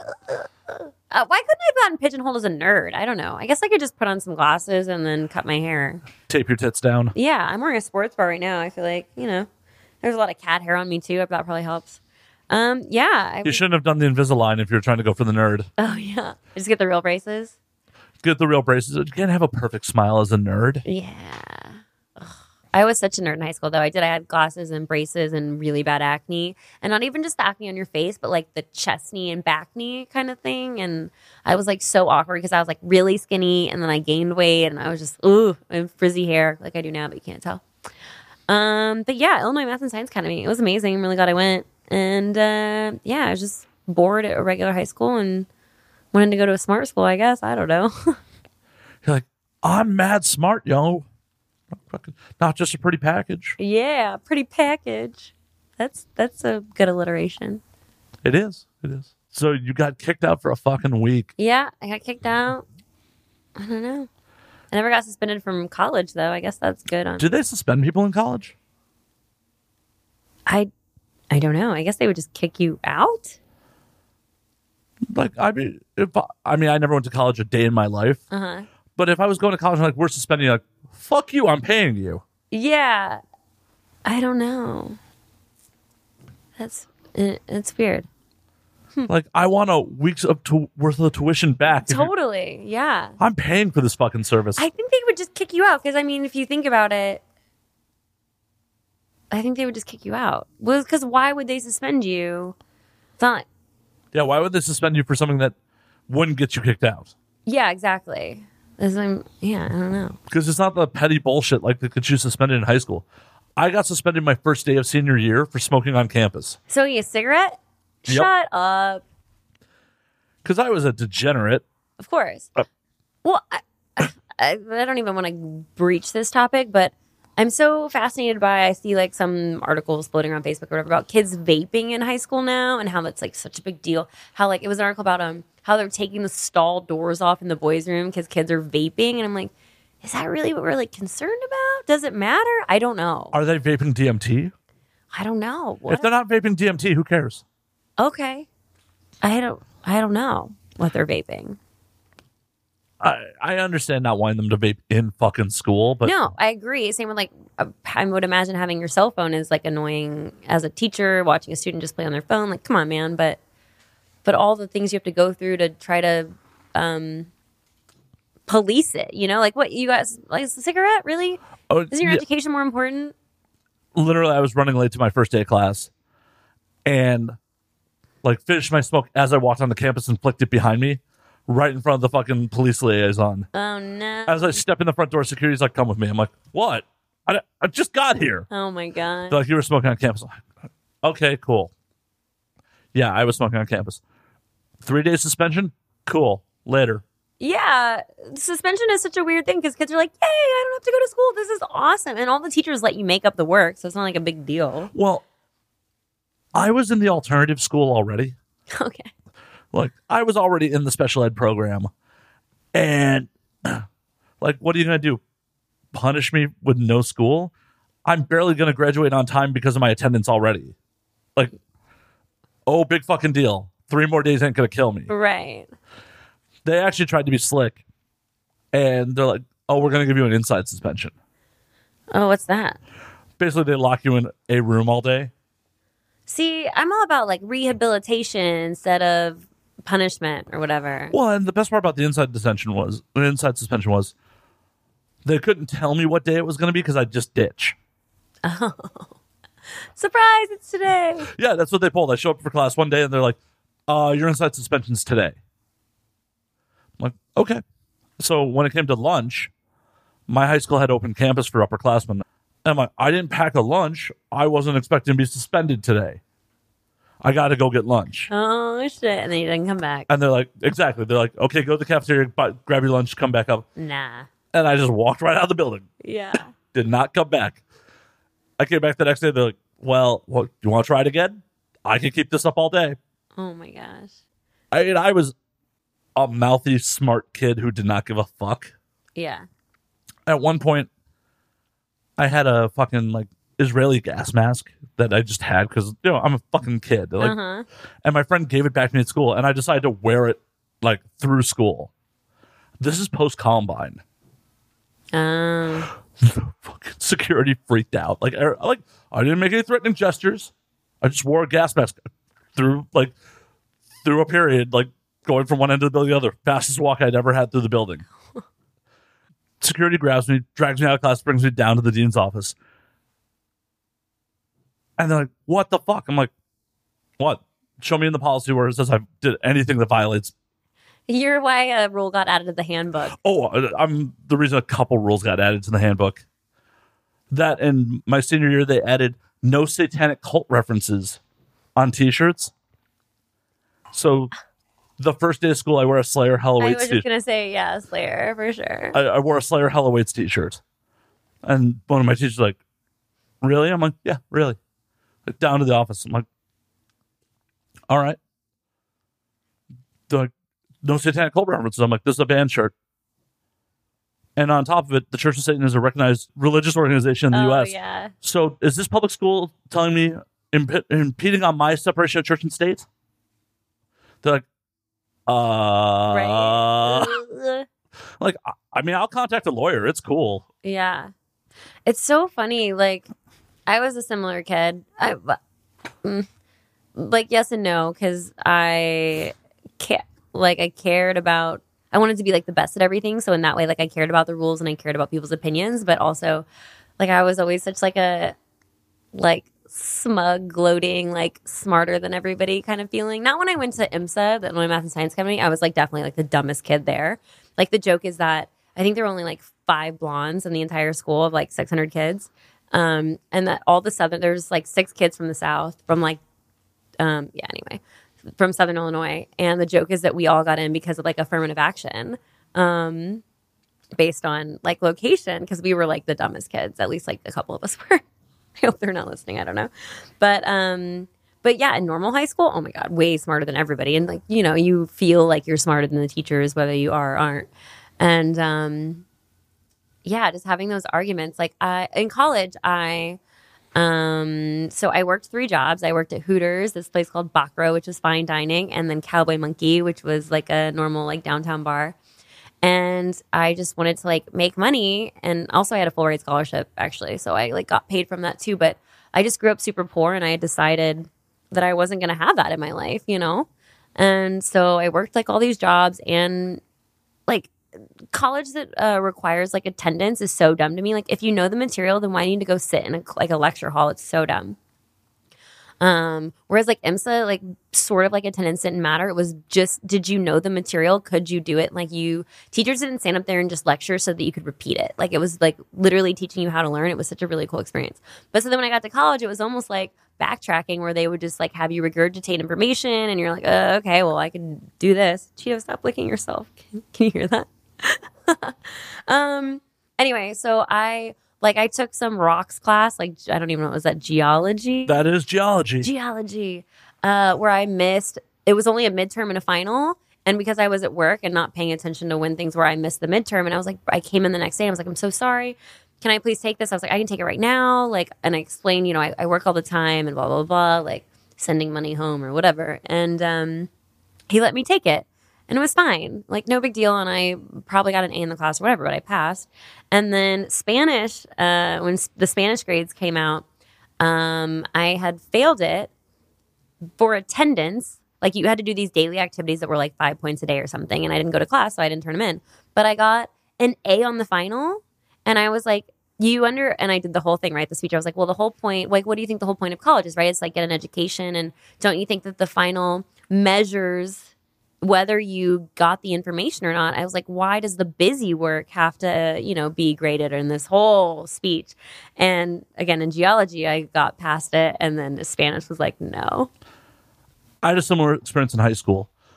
Uh, I had a humanities teacher freshman year who they taught their class like it was college. You got a syllabus when you got you started the fucking year. Like these are when the homework assignments are due. This is when these tests are going to happen. And it got to the fucking finals. I got an A plus on the final. I got an A plus on the midterm. And he had a computer that calculated your grade because I had not done a single inch of the fucking homework. As you shouldn't have had to if you knew, like, if you know the material. the computer calculated my grade as a D minus, even with all the me fucking around. Yeah. He crossed it out, an F. What a dick. Like, oh, I'm not supposed to show you up. I was going to say, he's like totally pulling an authoritative, like, move right there. like, how dare you not do my homework all year, young man? Yeah. I don't Especially know. freshman year, I was stoned half the time. I'm so glad I never got into like drugs and alcohol at an early age. I like definitely waited till college to experiment with all that stuff. I'm happy I did it at a young age because once I got to like being an adult, the mystique of it was over. There, yeah. there was no like, oh my god, frat party or get rage. It's just like this is old hat. Oh my God, maybe that's why I'm an alcoholic because I didn't party early on in life. Well, fuck. Was it safe for me though? Hmm. Yeah. Mm, But I just also in your genes. I also just stopped smoking weed like by 16. I was just bored with it. Yeah. That sounds like such a like a European way, right? Is where it's like, oh, you grow up in the household and you can just drink and you know do whatever you want. So it's never a taboo thing that you like seek and like overindulge in because it's just normal. Yeah. Americans are so ass backwards sometimes. Oh, we come from a horrible puritanical. I mean, for fuck's sake, you showing your tits on film is worse than a hundred people being bloodily murdered on film. You are much more likely to get a hard R with a little bit of nudity. How many PG 13 movies do hundreds of people die and they just don't show the blood? The last couple Die Hard movies were PG 13. That's crazy. Where in Europe, it's completely the opposite way. Sex is fine. As it should be. And the minute you start having violence, they're like, whoa, whoa, whoa, we need to restrict this.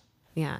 For uh well, I guess I'm a little older now, but for most of my adult life, I had such like issues with sex because I was raised like abstinence only and I when I was younger really wanted to stick with that. Like I was really I was into it. I was like a Bible thumper thumper for a while. Like go around go like go on the youth trips and then go around and knock on people's doors. Like thinking back it's so fucking nuts now. Go around and knock on people's doors and be like, "Hi, do you believe in Jesus Christ?" What? That is fucking child abuse. like your No, I went on my own free will. I wanted to go. My parents didn't give a shit. they didn't encourage it. No, I mean, I don't, yeah, no. It was, I got really into youth group because I felt like accepted there in the sense of community. And I like wanted to be a part of it so bad. Did you think Jesus was going to save you from your bacne? Probably. I was probably on my knees, like, you know, my hands folded on my bed, like, dear God, I really want a boy to like me. Please take away my boobsits, you know? He did eventually, but I think I could, I think it's probably the $30 a month I paid to Proactiv, not Jesus. But, um, but yeah, that's so weird to think back on, like, the shit that, like, that was so, I was like, why isn't everybody doing this? Like, if you believe in Jesus, like, you should go want to spread the word and, you know, just all the stuff that they tell you and that you repeat. And I don't know. I don't, I don't know. I What made you step away from that? um well then I went to a very secular uh, high school obviously where they're like Carl Sagan is God and there is no God and um like even we there were like eight of us that did like a little like youth group Bible study and we tried to like stay strong in the secular environment and all the things but then you know just kind of experiencing life and understanding other cultures and like um, like 50% of the school is like Asian. And so there's like people that believe in Buddha or like, you know, just being exposed to other ideas. And, and then God coming to LA and understanding like what spirituality is and like, you know, don't laugh at me. Like, here, welcome to LA. Here's your crystals. yeah. Uh, crystals and avocados and sage and tarot card readings. No, I don't know, but just, yeah, understanding. And it, it's also really weird now to look at, um, like the people that you respect and admire and how they feel about religion or spirituality versus the people that you like look down on and how they feel about spirituality and religion. You're like, oh, interesting. A lot of the people that I look up to have something in common. And a lot of the people that preach like Christianity are the most judgmental, fucking hypocritical assholes. Oh yeah, Joel Olstein wouldn't open his fucking Osteen. wouldn't open his fucking church. The flood. Right. I know. People are fucking dying. Whoa, whoa, whoa. We can't muddy up the floors of our mega church. Yeah. And also getting caught up in all the um like traditions, right? Like a like you have to be inducted into the Catholicism, whatever, if you want to marry a Catholic. Like I know like my my dad did that and I was like, Do you uh, do you even really For fuck's sake, these rules were written by people that didn't have indoor plumbing. Yeah. And also like the idea that you just pick and choose what you want to listen to, right? Like like being gay is so fucking wrong, but like premarital sex, eh, let's just not talk about it. You know, like what? Oh, do you have a tattoo? That's a no no. But here was a big thing actually for us in high school is um this super religious guy got a tattoo of Jesus on him. so like what if it's a tattoo of Jesus? Was a fucking huge topic of conversation. Whoa, whoa, whoa, there are no loopholes in the Bible. Yeah. It says, you shall not do that shit to your body. Yeah. I'm paraphrasing. Um no, and I don't want to like you know badmouth religion or whatever. I do all the time. Yeah. Because I think, you know, uh, everyone's different and uh, stuff works for different people. But for me, I'm just more about like definitely a higher power. But like, does he have a name and did he instruct humans to write a book about it? Like, I don't know. I don't think there's a higher power. I think this is the whole fucking show. But I respect that people can believe whatever they want as long as they don't try to enforce their bullshit on me or anyone else. Yeah. Because at the end of the day, I'm not going to force you to be like, don't believe in God. It's just, it's hard to buy it when it's all based on the geography of where you were born, pretty Yeah. much determines on what religion you're going to be. Yeah. like, oh, there's one true God, unless you happen to be born in the Middle East or be born in Southern Asia or Yeah, and one of the most like pet peeve, one of like a really big pet peeve of mine is when people. Again, it was more of a conversation when I was younger and trying to like get people to convert to like Christianity, but like, oh, like what religion are you? I guess is the question, and people like, well, my mom's a Catholic, so I guess I'm a Catholic. And I'm like, that's not how Catholicism works. Like, do you believe in Jesus? Do you believe in the Bible? Do you believe what you're reading? Like, it's not just a hand me down thing. Like, because my relationship with God was so personal. And I was like, if you don't have a relationship with God, then you're not anything in this whole fucking thing. But like, oh my God, it was just, So judgmental. I know I was. I am. I'm such a judgy person. I try really hard not to be, but I'm a Sagittarius. So, you know. You're a SAG member. I, I know. Yeah, sag. Double sag. Double like the best kind. I used to say I was agnostic, and then it's just like, no, it's full on atheism. I just don't believe Yeah. because I feel so many people that are caught up in religion are so fucking handicapped by it. They're afraid to live life because the invisible parent may judge them for it. Yeah, or I mean, what all like all wars are started on religion, like all like I mean, some of them are about oil. yeah, but like there's there's probably some sort of religious thing in there. They're like, oh well, like I don't know, God said that we should drill in Alaska and kill the polar bears. I don't know, whatever. But you know, it's all like it all comes back to like even anytime people bring up politics, it's always like religion gets thrown in there somehow. Like, well, Trump believes in God. He's a good God fearing Christian or whatever. Like, whatever people are. Obama's the Antichrist. I definitely heard that from like people. Well, sending this out. I'm I'm starting to believe that theory just because Obama being elected caused the, the crazy people to go so crazy that they elected Trump, who is really going to bring around the end of the world.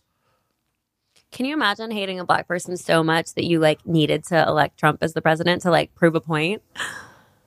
I don't get it. I don't either. I I don't get it.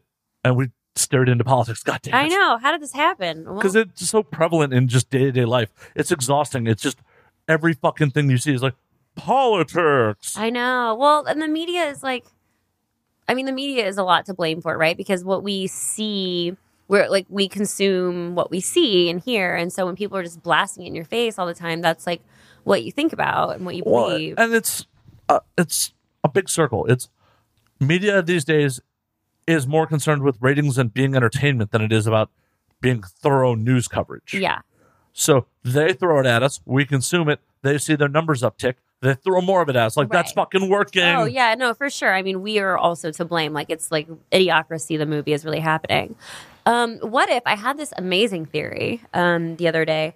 Because I don't know, thinking about I guess like school shootings, right? And like the more that we talk about them, the more they seem to be happening, and whatever, whatever. Not whatever, whatever. It's obviously a big deal, but um, it's like that South Park episode with the school shootings. That shit's hilarious. It's really fucked up. Um, what if the news because it's always so negative like i literally cannot watch the news because i'm an, like an empathetic crier and so as soon as they start talking about like sad things i start crying and it literally it ruins my day um but what if we just what what if the majority of news was good like yeah of course bad things are happening but so are good things so what if we could talk about the good things and like oh this is how this person volunteered and like this is how this person recovered from this and like i think it would spark something Yeah, but if you're having a shitty life, do you really want to hear about other people doing better than you? what that uh, that feels like a non sequitur right now Well, I'm just saying. The majority of American life, people are, you know, overworked, depressed. Yeah, I mean, I feel overworked and depressed sometimes. I mean, I love my life, but when I'm sitting there watching TV, like how fucking this dad died on Father's Day driving to his Father's Day dinner by this chick who was smoking meth because she, and then she fled to Mexico, and then now we're talking about illegal immigration. Like, what if, what if I'm sitting there depressed and tired, and it was a story about how, um, this lady adopted five dogs today or you know whatever. It's it's contagious. Like what we consume like when i read a story and someone's like oh today i bought coffee for some a stranger and here's the story of what followed i'm like oh shit i want to buy coffee for a stranger. But when i hear somebody i don't know do you know what i mean? It's like contagious. Oh yeah, I mean when I hear a story about someone high on meth killed a father, I want to get high on meth. i mean you when you watch movies and like Leonardo DiCaprio's fucking partying it up and driving Lamborghinis, it kind of makes me want to fucking party and drive Lamborghinis. I don't know. Nah, nah, I really don't want to be cock teased by Margot Robbie. Why not? It's just Margot Robbie in your presence, no matter what she's doing. I would drink that woman's bathwater. I would too. The problem is if I don't get the opportunity to do that, I don't need to be teased by it. Right. That was a complete non sequitur. Cheeto's laying on my cord here. Always trying to steal the show, Cheeto. No, I, I, it was the old adage: if it bleeds, it leads. I've never heard that before. I'm pretty sure it's from popular media talking about newsrooms, but it seems to be like what the news actually does. Uh, I thought you were talking about my vagina. I didn't know it was that time of the month, Cody. It's Shut up. not. I actually got the Mirena IUD, which I'm not getting paid to advertise, but holy shit, it kind of changed my life.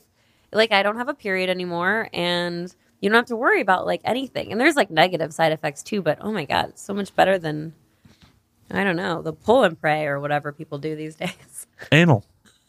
Oh yeah, that hurts sometimes though. Sometimes I'm not like I because that's like again, it's not the it's not the actual sex part. It's the commitment to like, all right, the next 24 hours like is gonna yeah, maybe be a little painful or like, you know, it's like a commitment. It's a commitment because you're like, I'm a tiny girl. Sorry. Yeah. Ugh.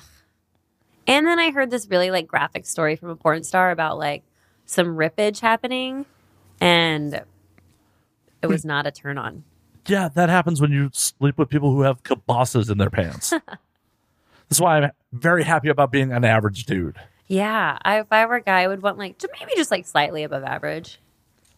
But if you can, I mean, even slightly below average, if you know what you're doing with it, like eh, whatever. Yeah, no, I'm more than happy with my average penis. I've hurt some people once or twice, There you go. but they were tiny girls, so Yeah, just getting into that motion. and that was probably just bad technique on my part. It's so dry like sandpaper, and you're just like shove it in. Oh, It's dust. You've been partying all night. Like I don't have any spit. sorry, I'm really dehydrated. That's the worst. Like, Ugh. Th- these retainers make my mouth so dry. Ah, I, I'm happy about that. There was not that much saliva on the ice cube. Yeah. I wouldn't do that to you. I really thought you spit in that dude's drink. No, I don't even know where that came from. And then you were you were ashamed that you said it because you thought he was weirded out. I was like, what? Well, because you leaned over and I thought you were doing the No, like. Does she know that dude? And like, no, I've never spit in somebody's drink in a mean way. Only to like be funny. Like if well, I thought you were being funny at first, and then I'm like, oh, she doesn't know that dude. Oh, No. I shouldn't have brought that up. no, he did not. See, I was just seeing what I wanted to see. Like, I want to see Cody spit in other people's drinks. Your fantasies. Yeah, just Cody contaminating the alcohol. Yeah. Gross. Or not. I feel like the alcohol like kills it, right? Yeah, Yeah. Mm, for the most part. Yeah. It's not like you're spitting on the rim of the glass. Or am I? Just that's how you clean all the glasses at the bars. Yeah, I spit shine them. Yeah, I lick them like a cat. Like an envelope that needs to be mailed. That's why you're so dehydrated. Yeah. Licking all the glassware. It's a tough job, but somebody's got to do it. That's why you're the only girl at the bar, right? Yes, I am the only girl bartender. Anytime people are like, I've never seen you here before, I'm like, Have you seen a girl behind the bar? And they're like, Yeah. I'm like, Well, it's me. I look different. Like right now, I have my cornrows. I, I was actually with another friend last night who's met you, and I was like, "Oh yeah, I'm going over to Sunset Vinyl. You should come with." Cody's bartending. Like, Cody, I'm like, uh, described you. Like, I don't remember. I'm like, "Oh yeah, when you met her, she was wearing glasses and like, because you met her when we were at um Davey Wayne's with Vans. Oh yeah. Oh, like she had really pretty nails that night. I think. Yeah, yeah, yeah. Yeah. But you you were just like, kind of relaxed look, Very Cody. average looking. Yeah, just- Slightly below average looking. You're just kind of like glasses, hair down. You know, Yeah. it's like no one there you need to impress. Yeah. Yeah. Like a chameleon. Yeah, yeah it's, it's good. It's a good skill. Yeah. Yeah, I'll take it. You should. It's being broadcast to the internet, so Um, can I promote a couple like more projects that I'm in? yeah. No, let's talk about your fucking projects. I'm Um, curious what you got going. Um, there's a movie out right now called Girls, Guns, and Blood. Uh, it has a lot of all three of those things, as I'm sure you can imagine.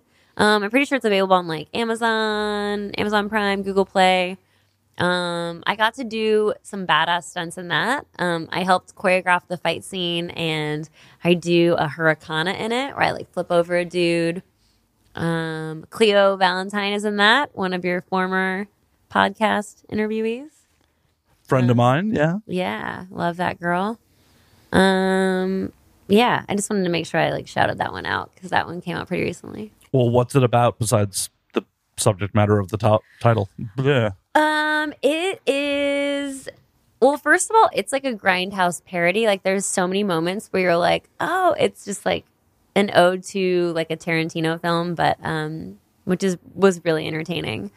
Um, we shot it all in like five days in the middle of nowhere, Texas. Um, and I was so shocked at how like great it came out for for the budget that we had.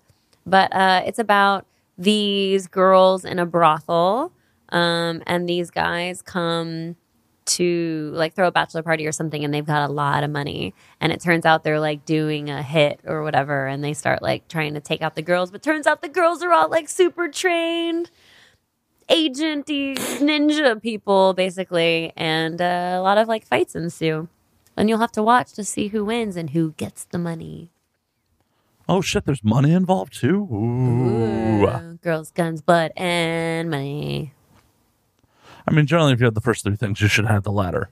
right yeah I mean, who wants girls, guns, and blood without and then being broke right? boring Well, and just hard to clean up the mess right because you don't have all those paper bills to wipe it up with or pay someone to clean it for you. or that uh, which makes so much more sense yeah, look, money's not very absorbent. no No. because that like coating on top huh Yeah, yeah. I mean, that would be really shitty if like money was like a sponge. You go to do a rail and like half your rail's gone. it is absorbent. Um, uh, I know this because I'm trying to think of who. Somebody peed themselves and their wallet was like in their pocket and then their money was wet from that. So the money absorbs pee. I do know from personal experience. Well, I guess I'm going to cover myself in money when I get peed on. Yeah. There you go. We'll sell the urinated dollars. Yeah. This is brilliant. I'm going to need 20% for basically coming up with the idea. Sorry, you signed a waiver. Is that what that waiver was? I knew I needed to read the fine print. yep. Sorry. Don't worry. Someone else is going to beat us to the idea before I. I do this all the fucking Someone's time. Someone's going to beat off to the idea, is what you mean, I think. I mean, people masturbate pe- to me. People masturbate to me. You do have a very good radio voice. Why, thank you. Makes up for that radio face. Oh. Oh, Oh. what do you think of that, Cheeto? It's a, you think of it's a character actor face. Thank you. it's the only place in Hollywood you can get away with being ugly. when you character act, or Yeah. behind a behind a radio microphone? Both. Both. Yeah. Or in porn. Get a little closer to the mic, please. Oh, sorry, I'm slouching. I'm like all comfy and stuff. That's well and good, but we want the people to hear you. Oh, I guess. Guess, I guess. So, any other new projects you got going that you haven't talked about yet? Um, let's see. The one I can't talk about. Then we talked about Girl Lost Two, which I'm gonna have to come back when that comes out so I can promote it. Is that is that okay? Can I do that? yeah, it's not like you live far. You'd be like, oh, we've had two hours of Cody. We have to wait a year. You'd be amazed. So, Cody, like, when she showed up, like, if I had to actually get in a car to get here, I wouldn't have done this. I'm such a dick. Um. Okay. Girls, Guns, and Blood. Um. Shit. Oh. Um. Well, there's um one coming out called Halloween Meet the Ouija's. It's a full moon production. It's also, dude. There's been a lot of like puppets in my life this year, and um, I don't know what that's saying about like what's going on, but um, there's like these little gremlin creatures, and it's actually really clever because uh, this girl uh, is throwing like a fundraiser for like college or something, some sort of fundraiser party, and so everyone comes like all dressed up because it's Halloween time, and uh, there's a like a like a hunt, um, a scavenger hunt. So it's like Scooby Doo scavenger hunt, like kind of thing, because uh, somebody brings a a Ouija board like O U I G A or whatever, and they're and oh the the prize is weed. Like they're trying to find the nugget. There's like a weed nugget. That's like the prize or whatever, and then whatever. So then someone brings a weed and then or a Ouija board, and then I don't know somehow these Ouija's, weed G's come out, and those are the creatures. The Ouija's are the creatures. So I, it's this like really like trippy, cool, like stoner Scooby Doo style thing, and um, I play a cowgirl in it. And I think most of my part actually got cut because we ran out of time. But I did have a really fun time in Vegas filming it. And I'm definitely in a bikini at some point and slutty cowgirl gear. And um, Danny Draven directed it, and he was really cool. and um, yeah, uh, Charles, who like runs like Full Moon Productions, was there, and I don't know. It was just like a it was a fun time, and I'll just be in a little bit of it, but you should definitely check that out. Coming out probably around in October. Right around Halloween. Yeah, exactly. Imagine that. Imagine. that. Imagine that. And I'm hoping that, th- so they're doing, it's called like the Deadly 10, and they're doing um like 10 horror films, and it's kind of this reboot. Because do you know Full Moon, Full, Full Moon Production? I don't. Um, they do like those movies like, um, I'm going to butcher it, but like Revenge of the Giant Bong, like these like 80s classic, um, like cult classic style movies. They're great. Um, I did another project with them called Ravenwolf Towers, actually, where I play like a hot naked girl who gets murdered. Um, but yeah, so I'm really hoping that they, uh, if you guys are listening, that they bring me on. Um, they're doing like a sorority girl movie. I don't know. I'm hoping to work with them again. They're like so much fun to work with. Nice. Yeah. Um, so yeah, plugged, plugged Halloween night meet the Ouija's, Girls Guns and Blood, Girl Lost Two. Uh, yeah, the Deuce. I said that. You did. I love that you were like, I did some 70s porn. I'm like, uh, took place in 84. I know, I know. I don't know why I didn't fact check that before I posted. I was like, ah, especially with the hair. I knew that was 80s. I don't know. I just got excited and was typing. Well, to be fair, most of the Deuce did take place in the 70s. Okay, so I'm not crazy. No, it's just this last season they moved to 84. Oh my god, because I started. I'm I'm halfway through season two, so that makes sense why I was stuck in. Yeah, it keeps jumping forward like years. Oh, okay. Well, that makes so much more sense then. Yep, I yep. don't feel like such a Dumas. Dumas. Dumas. Cody Dumas. so, from all your time in Hollywood, there's got to be some other crazy stories that you can share with the audience. Mm, crazy stories. Um. mm, oh well, I I had um. Why am I so loud in my ears? I touched upon the um, the Craigslist ad thing. Uh, so some of the jobs that I got hired from that were really fucking weird. Um, I guess there's like a. I'm sure you know about this, but there's like a a giganticism fetish. I may have heard of it. Yeah. Um, so I got hired to like stomp around on miniature figures, basically. Like, um, yeah, I don't know. There's a whipped cream fetish, like a, but like a pot. Whipped cream makes sense, right? You think like, oh, Friday Night Lights, like whipped cream on the tits. Nope. Um, I'm talking about like 20 like chocolate silk pies, like on your body. Like you do like some sort of little like skit that makes sense of why there would be pies like maybe you're a waitress in a restaurant or maybe you're working at a fair and then somehow there's motivation to get pied all over your body like just with your clothes on. Um i've done that and then i've done those shoots too where it's like you do two in a day. So like you do it and then you have to go shower blow dry your hair do all your makeup again only to get pied again and you're like at some stranger's house like in encino and you're just like what the fuck is my life right now and then I've done like the the dirty talking um sort of things where it's like like a POV, there'll be like a camera in your face and you're like you're like, oh yeah, you're like you don't make any money, like you're a little bitch or whatever, and you're just saying like the most random shit. I don't know. It's crazy what people will pay you to do. So that's interesting. I would imagine. I don't know.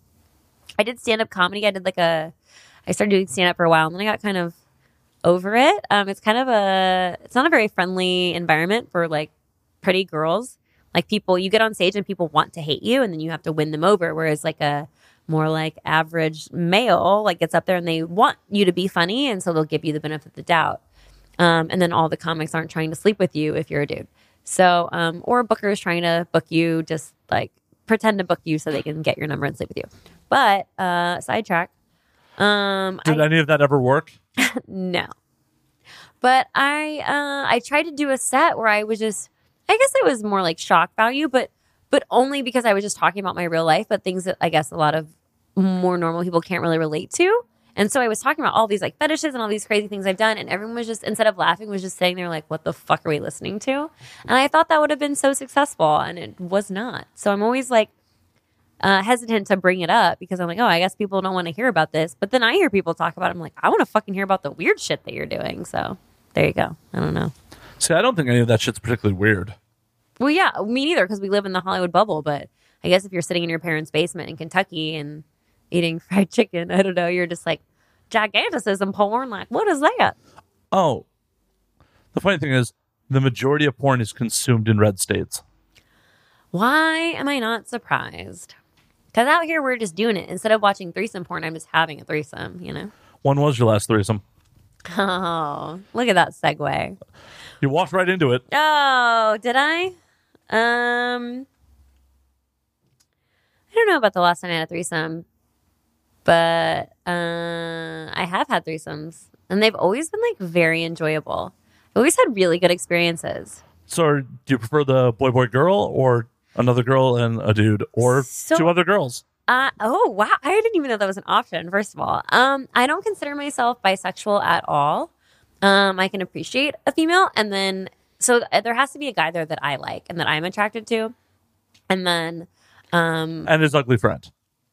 no, and then like I appreciate women. So then like if the guy's into it, then I'm into it with the girl. But like I'm not particularly like oh this girl or anything. Um, but yeah, I've I've done both, and they're both fun. But definitely, I would prefer a girl because the guy, uh, two guys, is like a lot of like pressure on me and a lot of responsibility, unless they're into each other. And I've never done that per se, where they're like super into each other. Although it is usually like two guys that are like not disinterested in each other. You know, like they're like they're like team players, which I like.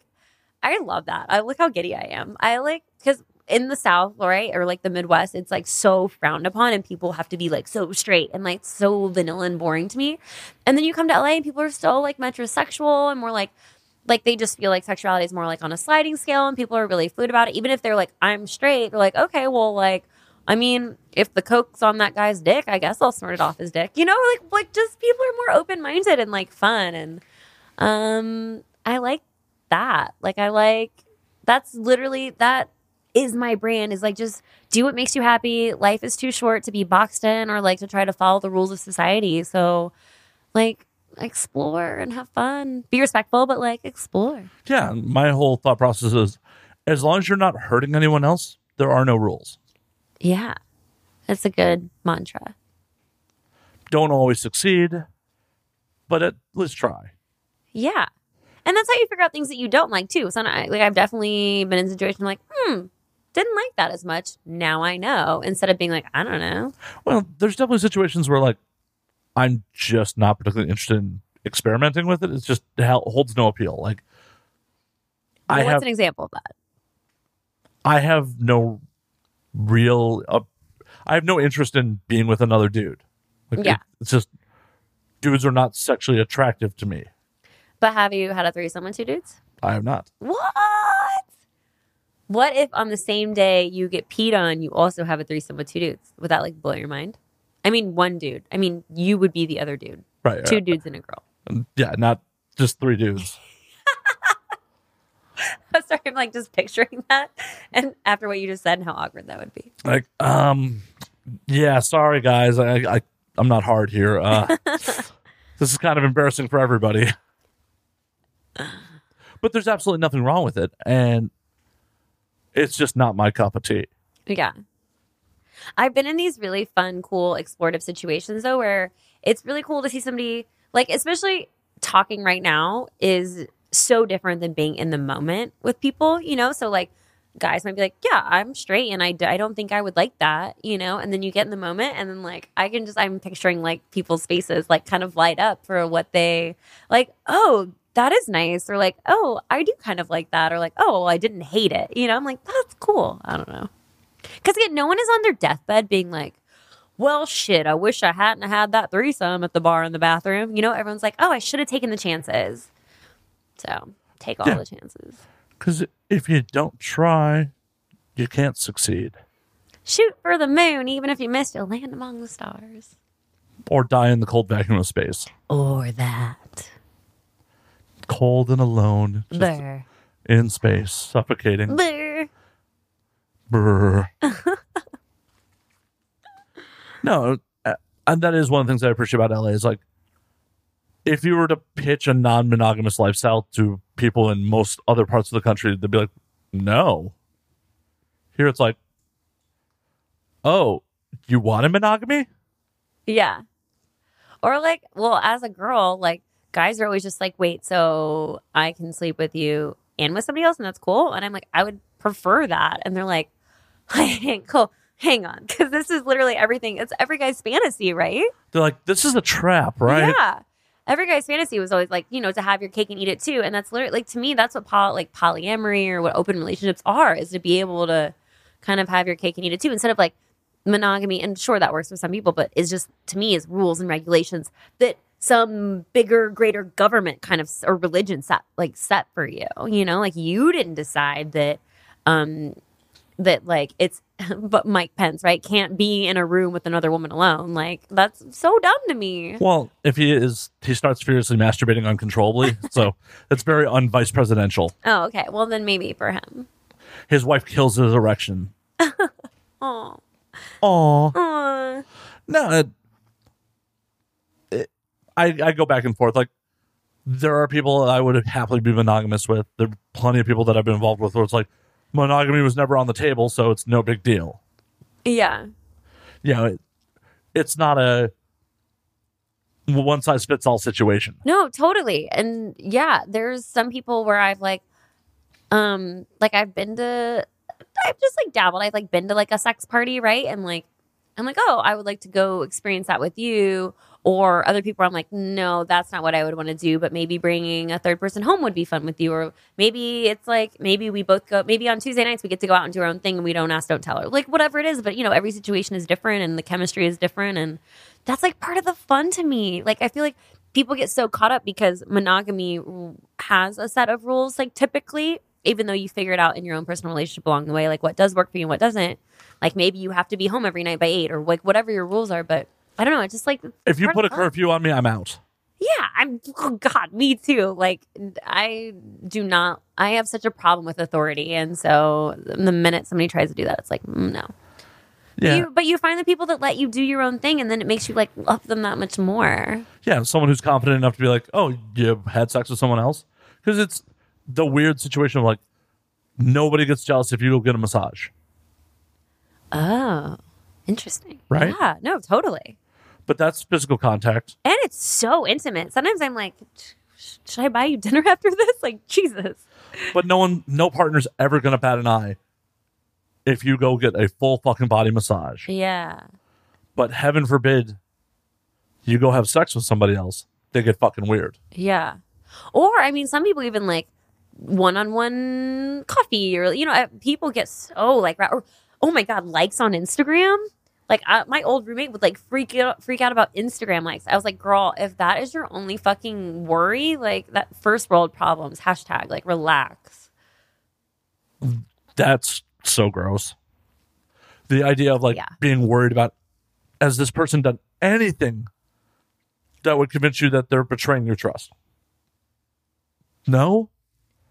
Then what the fuck? Yeah. I mean, I think for most of those people, there are underlying issues as well, but like, Oh, definitely. are we really having an argument about like a Instagram? Like because yeah the way you consume that media too is so quick and brainless anyway. It's not like he was like oh who am I gonna like? And it's gonna manipulate her to think it's like why he's just scrolling? Like who gives a fuck? I'd have that argument once and then never again because Yeah. I'd be out. yeah. Or people going through each other's phones. I saw a meme today that was like that's not normal and I was like oh I would I've never thought that was normal but I do know couples that like do or like share a Facebook account or like whatever I'm like eh. The couples that share a Facebook account is because one of them cheated. yeah always Always. Although I do, I could see like if you are in a monogam or a uh, whatever a non-monogamous relationship and you are so open and you then you have a Facebook a joint account like that could be like cool and sexy You're like oh this chick like is messaging you like that's hot or whatever it is but Yeah, until it's awkward and it pops up on her phone and like I don't know. Like I there's one thing about being open, there's one thing of like actively involving your other partner in it, unless they're actively involved in it. Like forcing them to be a spectator in your no I'm saying if they were both into it some people I are know. into that I mean some people true. want to be like locked up in cages while other like they your partner fucks on top like you know people are into some weird shit but well, it's not even necessarily weird shit, it's just their shit. Yeah. Well, yeah. I oh, thank you. I say the word weird, and I don't mean it in like a negative way, but no judgment zone, no judgment zone. Yeah, I, I, I. Unless you're a Trump supporter, and then we're judging you. We're not kidding. I'm just kidding. I'm just we're not kidding. judging you about your kinks, we're just judging you about your common sense. I'm just kidding. I hate to like um isolate and make it a us versus them, or you know, like liberal snowflakes versus conservative. Well, and that's the thing. So annoying. We're all fucking Americans. We should all be wanting what's best for Americans. Yeah, unite. Let's like fix climate. Or well, I don't even know what's one thing we can all agree on, but let's like fix that instead of like just being keyboard warriors at each other for mm, weird names that we. Let's all with. agree that Ivanka's hot. Yeah, I've seen her tits. We all have on the internet. She's into Jewish dudes. I have hope. uh, but people should get over their sexual hangups, and a lot of that is just comes down from previous generations, and fuck- Totally. it's antiquated. What does that word mean? It's antique. yeah, it's it's old. Antiquated. Yeah, yeah. It's an antiquated fucking mentality. It's weird for me. Like, my audience has heard me bitch about this a lot of times, but admitting like the porn connections, even in LA, still gets fucking becomes red flags for people. Yeah, I can see that. It's so fucking weird. I mean, I feel the same way. Be being an actor who does sex scenes is like people are like, "Wait, what?" And uh, I feel like mine has been more intrigue, right? But then they're immediately like hyper focused on it, and you're like, "No, I mean, it's just like, what do you? You're, you're a recruiter, okay? Like that's interesting to me. Let's talk about that. We don't have to like hyper focus on like, like whether you're wearing um the fake pubes or not. You know, like I don't know. It's like, yes, my boobs have been on the internet. Woohoo! You can see my butthole if you look close enough. Just, just kidding. She's not kidding. I'm not kidding. Don't look. Don't do it. Don't do it. I'm gonna judge your butthole. That's how we're gonna do. Gonna judge your butthole. Like, you know who has a cute butthole? Cheeto when she poops. You have a cute butthole. That's a weird segue. That is a weird segue. Ooh, am I gonna get like sued for bestiality? I mean, I don't think so. Um. Also, can we talk about like hilarious arguments where like back to like the whole religious thing, like, oh, if we let the gays get married, what's gonna happen next? Gonna marry animals?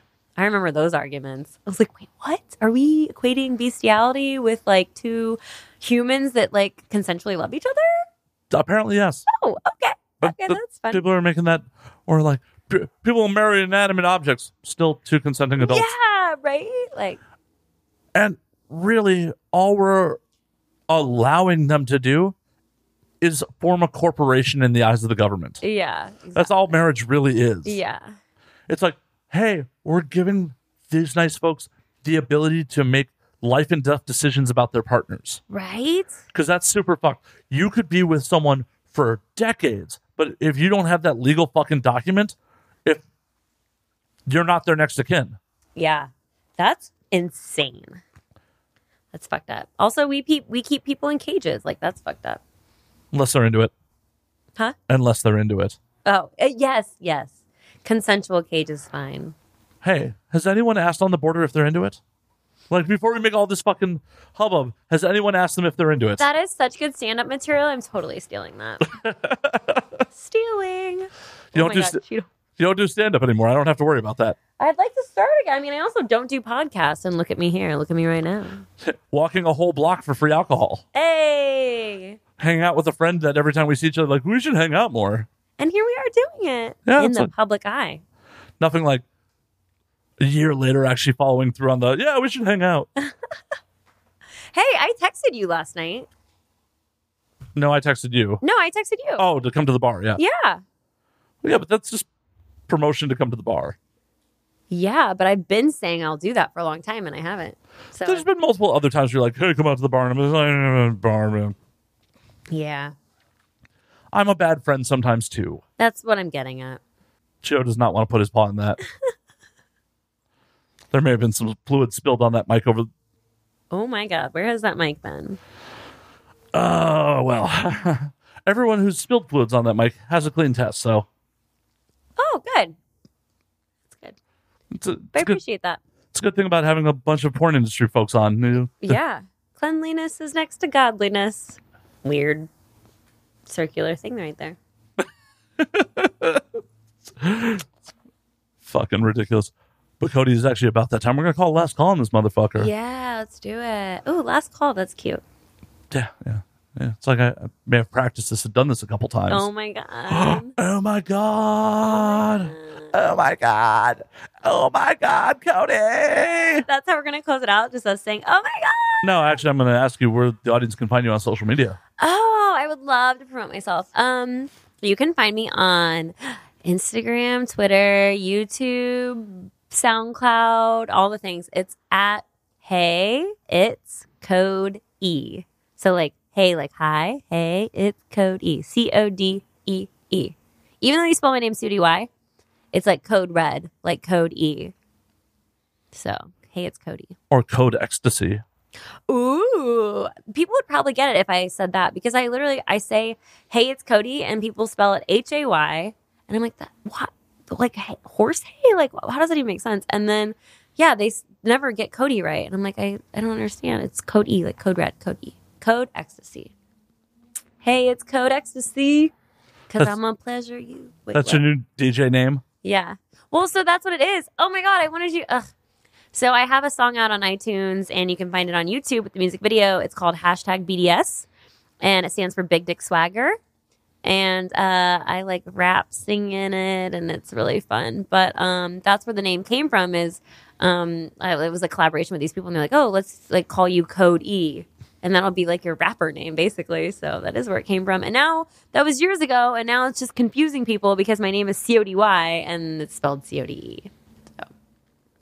Life is so hard. Oh my god. I know it's so hard in Oh the self promotion. It's Oh my god. so difficult. So so difficult. And if you want to see what else I've done, you can just jump over to IMDb and uh, look up my name, Cody Renee Cameron, and it'll show you all the titles I've done. I think there's almost like 60 with the stunts.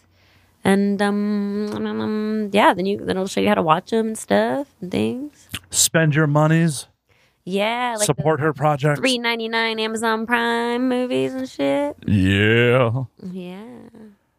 Well, and until next week, you can find me at Matt underscore Slayer on Twitter, Matt Slayer on Instagram, Matt F and Slayer on Facebook. You can find the podcast at And Now We Drink on Twitter, and Now We Drink underscore on Instagram. And until next week, drink up, motherfuckers. Gulp, gulp, gulp, gulp.